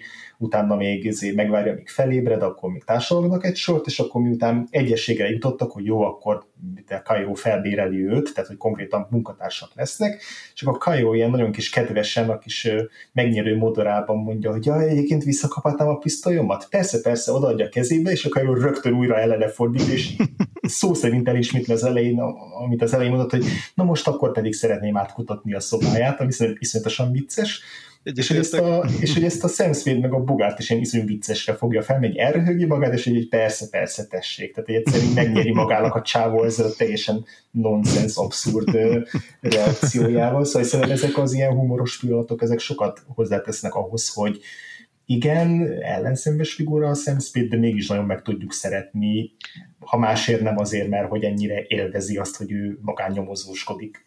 Igen, igen, egyetértek. Sokkal, sokkal nehezebb megszeretni szerintem, mint Philip Marlowe, de mm, igazából ez, én talán megszeretni szót nem is használnám, inkább a, ebben a történetben még mindig ő a legszimpatikusabb, talán így, így fogalmaznék. Vagy szórakoztató egyszerűen. Vagy legszórakoztatóbb, igen. Szimpátiát így félre is tehetjük. Ez jó. De nekem még egy, egy fontos kérdésem van hozzátok, hogyha más nem maradt benne. benne Be, még egy dolgot még muszáj, egy hát apróságot még beszéljünk ki. Ö, Mire gondolsz, Péter? Lehet, hogy az utolsó, utolsó mondatra. Ja, akkor ja, nem, akkor az, az igen. a, a az utolsó mondat. Igen, of. igen, igen. az, igen. A, a végső nihilista tördöfés. Igen. igen. A, egyébként azt hozzá kell tennem, hogy valójában nem az az utolsó mondat, bár ez ugye legendásan Na. így híresült el. Hát azért nem, mert utána az ott levő rendőr azt mondja, hogy ha? Tehát valójában a az utolsó mondat, de ne legyünk szőrszálhasogatók. Ezt nyilván viccből mondom, de hogy valójában tényleg a... a... Már azt hittem valami post-credit színről lemaradtam. Nem, nem, nem, csak na- nagyon vicces, hogy tényleg ez így, így van valóban, hogy a, az utolsó mondat. A... Bocsánat, most, bocsánat, csak hirtelen eszembe jutott erről a post szín, színpoénról, hogy annak idején mennyivel könnyebb dolga lett volna a Marvel mozi nézőknek, hogyha 40-es években vannak jön divatba ez a post szín, mert akkor egy The End feliratot kell csak kivárni, és Igen. nem a teljes táblistát. igen, igen. Bocsánat. Ö, igen, szóval ez egy, ez egy ikonikus, ikonikus mm, mondat, ami egyébként nincs benne a könyvben tudtommal. Tehát Aha, ez, én is ez, ezt olvastam. ez kifejezetten a filmbe íródott. Sőt, a Bogard javaslatára került be állítólag. Á, ezt nem tudtam. Yeah. És azt hiszem, hogy egyébként ez a viharban van benne Shakespeare-től. Igen, igen, igen. Tehát, hogy arról van szó, hogy, hogy még összenéz a, az egyik rendőr és Spade így a, a sólyom, vagy hát a, igen, a Máltai sólyom szobra felett, és akkor hát Mhm. arról van szó, hogy ez miért ennyi, hogy mi ebben ennyire Mi ez a értékes, cucc? Ja. vagy mi ez a cucc. És ő hát erre csak annyit mond, mond uh, Sam Spade, hogy the stuff that dreams are made of, ami valóban így a, a, a viharból egy idézet, és hát igazából igazából ugye ezt is nagyon sokféleképpen lehet értelmezni, meg is teszik sokan, hogy, hogy valójában ugye csak arra vonatkozik, hogy nem tudom, hogy ugye ez hamis, vagy uh-huh. arra, hogy az egész csak egy illúzió, vagy tehát hogy nagyon jól Igen. elmeditálnak rajta az elmúlt 80 évben, hogy mennyi mindent lehet így beleolvasni. De egyébként, egyébként a McGuffinnak a definíciója ez a kifejezés. Pontosan, nekem, nekem, nekem pont ezt tetszik, hogy hogy tökéletesen benne van ez, hogy igen, ez volt a film címadója, a főszereplője igazából, és valójában teljesen egy illúzió. Tehát sos, sose ez volt a lényeg. Igen. Még a, ugye az érdekesség ezzel kapcsolatban, hogy a Warner Media-nek, a, miután a Discovery felvásárolta az új logójának, ez lett a tagline hogy The stuff that dreams are made of. Jaj, ez Igen. azért így... Igen, hogyha a cinikus értelmezést veszik, az Igen. kicsit kellemetlen. Igen, tehát, és, és sajnos ezután a film után nem tudom nem cinikusan Hát értelmezni igen. ezt, tehát, hogy, nagyon félrement. tehát hogy, hogy vagy rendkívül önironikus, Viszont érdekes, hogy a Warner Media nem tud elszakadni a Humphrey Bogart Cinematic Universe-től, mert a, ugye a, az a klasszikus logó, amikor ilyen el, nem tudom, ilyen hullámosodik a kép, és akkor egy ilyen stúdió lotot látunk. A filmek elején, az meg ugye a, a Casablanca-nak, a híres dalárnak a taktusaira kezdődik. Tényleg, tényleg, tényleg, tényleg, tényleg. most, hogy mondod valóban. Hát igen, a, a Humphrey Bogart igazából a karrierének a fénykorát, tehát ezt a 40-es éveket azt a, azt a Warnernél töltötte, Igen. és neki szállította a, a legendásabbnál legendásabb filmeket, úgyhogy nem Ja, hát a Casablanca már aztán 42-es rögtön. Igen, igen, igen, igen. Ja, és egyébként azt is meg akartam egy gyors- záró trivia, hogy John Huston és Humphrey Bogart közös filmográfiának, és ott utána néztem, és egy, kettő, három, négy, öt filmjük van együtt. Uh-huh. Na, ez szép. Igen, Ja. igen, a Sierra Madre kincse, az a, az a következő közös produkciójuk, ugye a kettő között volt egy második világháború, ami miatt Ja, igen. ja, háborús Mondjuk fi- filmeken dolgozott a John Huston. Ebből az ötből azt hiszem kettőt csak írt Houston, de ja, azért így is, is Igen, meg azt hiszem talán a The African Queen is közös produkció, de Abban nem vagyok biztos, azt nem tudom. abban én sem. Jó, hát nekem akkor még, még egy, egy kérdésem van, mielőtt megbeszéljük, hogy akkor jövő héten milyen új filmmel fogjuk várni a hallgatóinkat. Egy nagyon fontos kérdés, Viktor egy kicsit váratlanul fog érni, de hogy a podcastünk egyik, egyik alapköve és egyik legfontosabb filmje, aminek különadás soha nem szenteltünk, de most már úgy hozzánk tartozik, az a Fast and Furious franchise-nak a Hubs and Show című spin-offja, amik a kapcsán egy viszonylag új keletű visszatérő, nem tudom, robot, vagy legalábbis kérdés az, hogy, hogy, hogy melyik az adott filmünknek melyik szereplőivel, melyik párosával, vagy akár több szereplőjével tudjunk a leginkább elképzelni egy, egy spin-offot. Úgyhogy át is dobom rögtön Viktornak el, először ezt a kérdést, hogy te melyik szereplőket ragadnád ki a Máltai sólyomból, hogy egy külön filmmel ajándékozz meg őket, ami méltó a and Showhoz? Hát én egészen biztosan a, biztos, hogy Joel Cairo lenne az egyik, tehát szerintem Joel, Joel Cairo megérdemelni ezt, és hát egy ideális világban Mary, Mary vagy hát Bridget, Bridget O'Shaughnessy-vel lennének egy ilyen, egy ilyen egymást folyamatosan szivató uh, szélhámos páros, de Isten igazából tételezzük fel, hogy a, a történet szerint ő börtönbe megy. Tehát szerintem, szerintem Gatman és Kairo az, az úgy adja magát, hiszen a történet végén együtt indulnak Isztambulba. Tehát ez a, a Máltai Sólyom visszatér, Máltai Sólyom lánya, vagy hasonló címen, ebből így szerintem így lehetett, lehetett volna valamit. A Joel Cairo biztosan, és szerintem, szerintem ha sztorihoz akarok hű lenni, akkor Gatman, ha pedig az álomkasztingom lenne, akkor, akkor Bridget, Bridget O'Shaughnessy és Joel Cairo hmm. próbálnak így átverni hmm. embereket, és ebben egyébként valószínűleg felbukkalt a Gatman is, akit megpróbálnak átverni, de ő már megpróbálja őket előre átverni, tehát valami hasonló szintű történet kerekedne, mint ebben a filmben, hogy nem tudjuk összefoglalni a plotot öt percben sem. igen, igen. igen. Ja, hát tényleg Joel Cairo kihagyhatatlan egy ilyen spin-offból, az biztos. Én lehet, hogy e, ilyen funny sidekicknek mellé tenném a Wilmert. Uh-huh. Wilmer akkor... egy kicsit, Wilmer egy kicsit sótlan, hogy maximum annyi lehetne szerepelni, hogy leütik, vagy elveszik a fegyverét neki is. Hát igen. Tehát, hogy... igen. nem, az igen, ez nem a Hubs and Show spin-off lenne, ez nem igen. tudom. Hubs és a no karakter a Fast and Furious 8-ból, akin egyszer nevetünk. Igen. Nekem, még a, nekem is ezek jutottak eszembe természetesen, ezek a, ezek a legjobb verziók de hogy nekem most hirtelen beugrott, hogy mi megnézni akár egy olyan spin-offot is, ami a Bridget O'Shaughnessy és a Floyd Turby-nek a közös Aha, tényleg, egy, egy, egy, egy, prikvel, egy prikvel, egy prikvel, igen. Mert hogy ott be lehetne dobni, hogy a Floydot, ahogy beszéltük az adás során, mhm. egyszer se láttuk, a Floyd Thursby-t, tehát hogy lehetne egy ilyen valamelyik stunt casting is lehetne. Szupermenő, nem tudom, 40-es években fiatal színész, nem tudom, mhm. akár nem, Robert Mitchum, vagy, vagy nem tudom, Montgomery Clift, valamilyen iszonyatosan menő színészt így megtalálni Aha. a 70-es évekből, igen, aki igen, így, igen. akivel így össze lehet dobni a, a, Mary Esther. Nagyon jó ötlet. Igen, igen, abszolút támogatnám ezt is, támogattam mhm. volna. egy, egy gyors, a, egy gyors, ezért, azt akartam, igen, csak azt akartam mondani, hogy egyébként valamelyik ilyen trivia oldalon olvastam, hogy bár ez csak egyetlen egyszer, tehát ezt még pár, pár helyen örültem volna, ez szembe jön, hogy biztosabb legyen, de az egyik trivia oldal szerint egyébként majdnem volt folytatása hivatalos. A Warner megkereste a Desiel Hemetet személyesen, hogy írjon egy, egy folytatást, mivel nagyon sikeres volt a film, de hogy de Desi Elvet annyira sok pénzt kért, hogy a Jack Warner azt mondta, hogy akkor ezt hagyjuk. wow. hiszem, mindenki boldogabb lehet. Egyébként valószínűleg jobb ez így, és, de egészen vicces, hogy tényleg a Warner Film Studio, akkor még egy személyben fejé Jack Warner, az, ja. az így, akkor, akkor még igazából így valószínűleg még igen, sokkal kisebb összegek tűntek, sokkal hatalmasabb, pofátlanul ja. drága ja, ja, igen. honornak, mint manapság. Ez tényleg nagyon igaz. De azt egy gyors korrekciót akartam, csak hogy rájöttem, a rossz listát néztem, tehát hat közös filmje van Bogarnak mm. és John Hustonnak, amit John Huston rendezett, plusz kettő van még, amit írt, mm-hmm. és ebből egyébként, amit tényleg benne van a African Queen, az, ezen kívül a másik nagyon híres az a Sierra Madre kincse. Mm-hmm.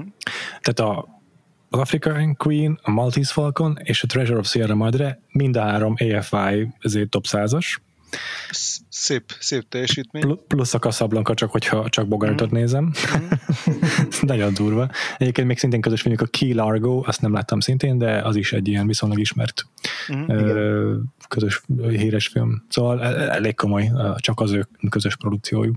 Jól van, hát szerintem alaposan kibeszéltük a Máltai Solyon minden létező iterációját. Szerintem is. Szerintem nagyon, is. Nagyon szépen köszi, Viktor. Kiv- kivéve, a, kivéve a plotot.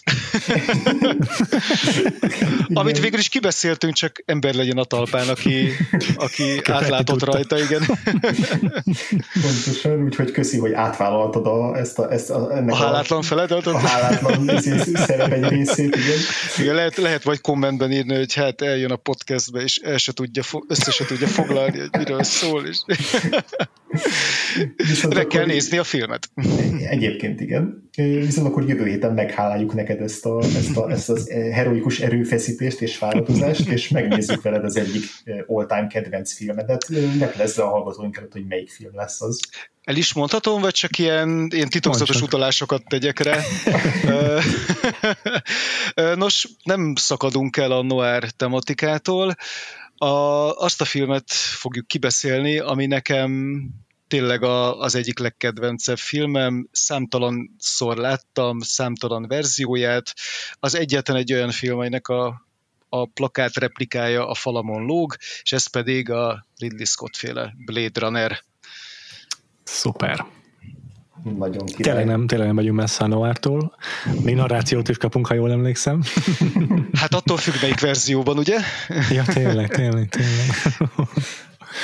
Érdekes, ez a 82-es, tehát akkor 1941-es a, izé, a Maltese Falcon, uh-huh. 41 évet ugrunk előre, és akkor uh-huh. wow, az már majdnem neo-noir. Így van, így van. Ö, nagyon szépen fogja hozni a noir kliséket egyébként. Mm. Ö, nagyon várom, hogy, hogy beszéljünk róla. Főleg így a Máltai sólyom felvezetése ja. után. Ja, jó, érdekes lesz összehasonlítani egyébként. Igen, igen, határozottan. Köszönöm szépen a meghívást, én nagyon-nagyon élveztem erről a filmről beszélgetni veletek, és hát köszönöm, hogy pótolhattam ezt a vakfoltomat, mert valószínűleg idővel rátértem volna, de hát így is azt mondom, hogy túl sok ideig tartott ez, a, ez, a, ez az életemben, ez a hiány. Szóval köszönöm a lehetőséget. Hát én is köszönöm, mert én is most néztem meg először. Nagyon szuper. Jó van, akkor jövő héten visszatérünk a szárnyas fejvadász hasonlóan mélyreható átbeszélésével. Addig is Viktor áruld el a hallgatóinknak, hogy hol követhetik mondjuk a munkásságodat, akár valamilyen közösségi médiá, hogyha még használsz ilyeneket, vagy... Hát használok, meg, meg is próbálom, meg is próbálom lebetűzni, bár viszonylag, viszonylag csendes üzemmódban vagyok mostanában, de ez bármikor változhat. Twitteren, Twitteren vagyok megtalálható a Brain Noise, Brai Noise zével, nagy véletlen is könnyű legyen megjegyezni. Ott szoktam így megosztani, megosztani nagyon sokszor egyébként noáros tematikájú dolgokat, és néha fordításokat követek még el a mai napig, ezért különböző antológiákban, például Andrással nagyon sokszor közösen szerepelünk, szóval nem, nem tértem, nem tértem, vagy nem vonultam vissza teljesen a fordítástól sem, hmm. és mellette pedig a játékiparban dolgozom, tehát hogyha Neocore Games uh, magyar stúdiójátékait valaki a gépére telepíti, akkor abban talál, azokban találkozhat a munkásságommal és próbáljátok ki, és javaslom, hogy tegyetek velük próbát, mert nem fogtok meglepődni, vagy meg fogtok lepődni, de nagyon jó van megírva. Jaj, hát nagyon szépen köszönöm, meg a stáb nevében is. és nem, van, van olyan, ahol kifejezetten erős a noir hangulat, csak hogy így visszakössek ja. még ide. És a noir nagyon sok mindent meghatároz az én, én életemben, szóval, Tök jó. szóval ez egy ilyen visszatérő elem. Hm, nagyon jó. Nagyon jó. Akkor erről mindenképpen kifakadtunk jövő héten. Uh-huh. Rendben, állok elébe.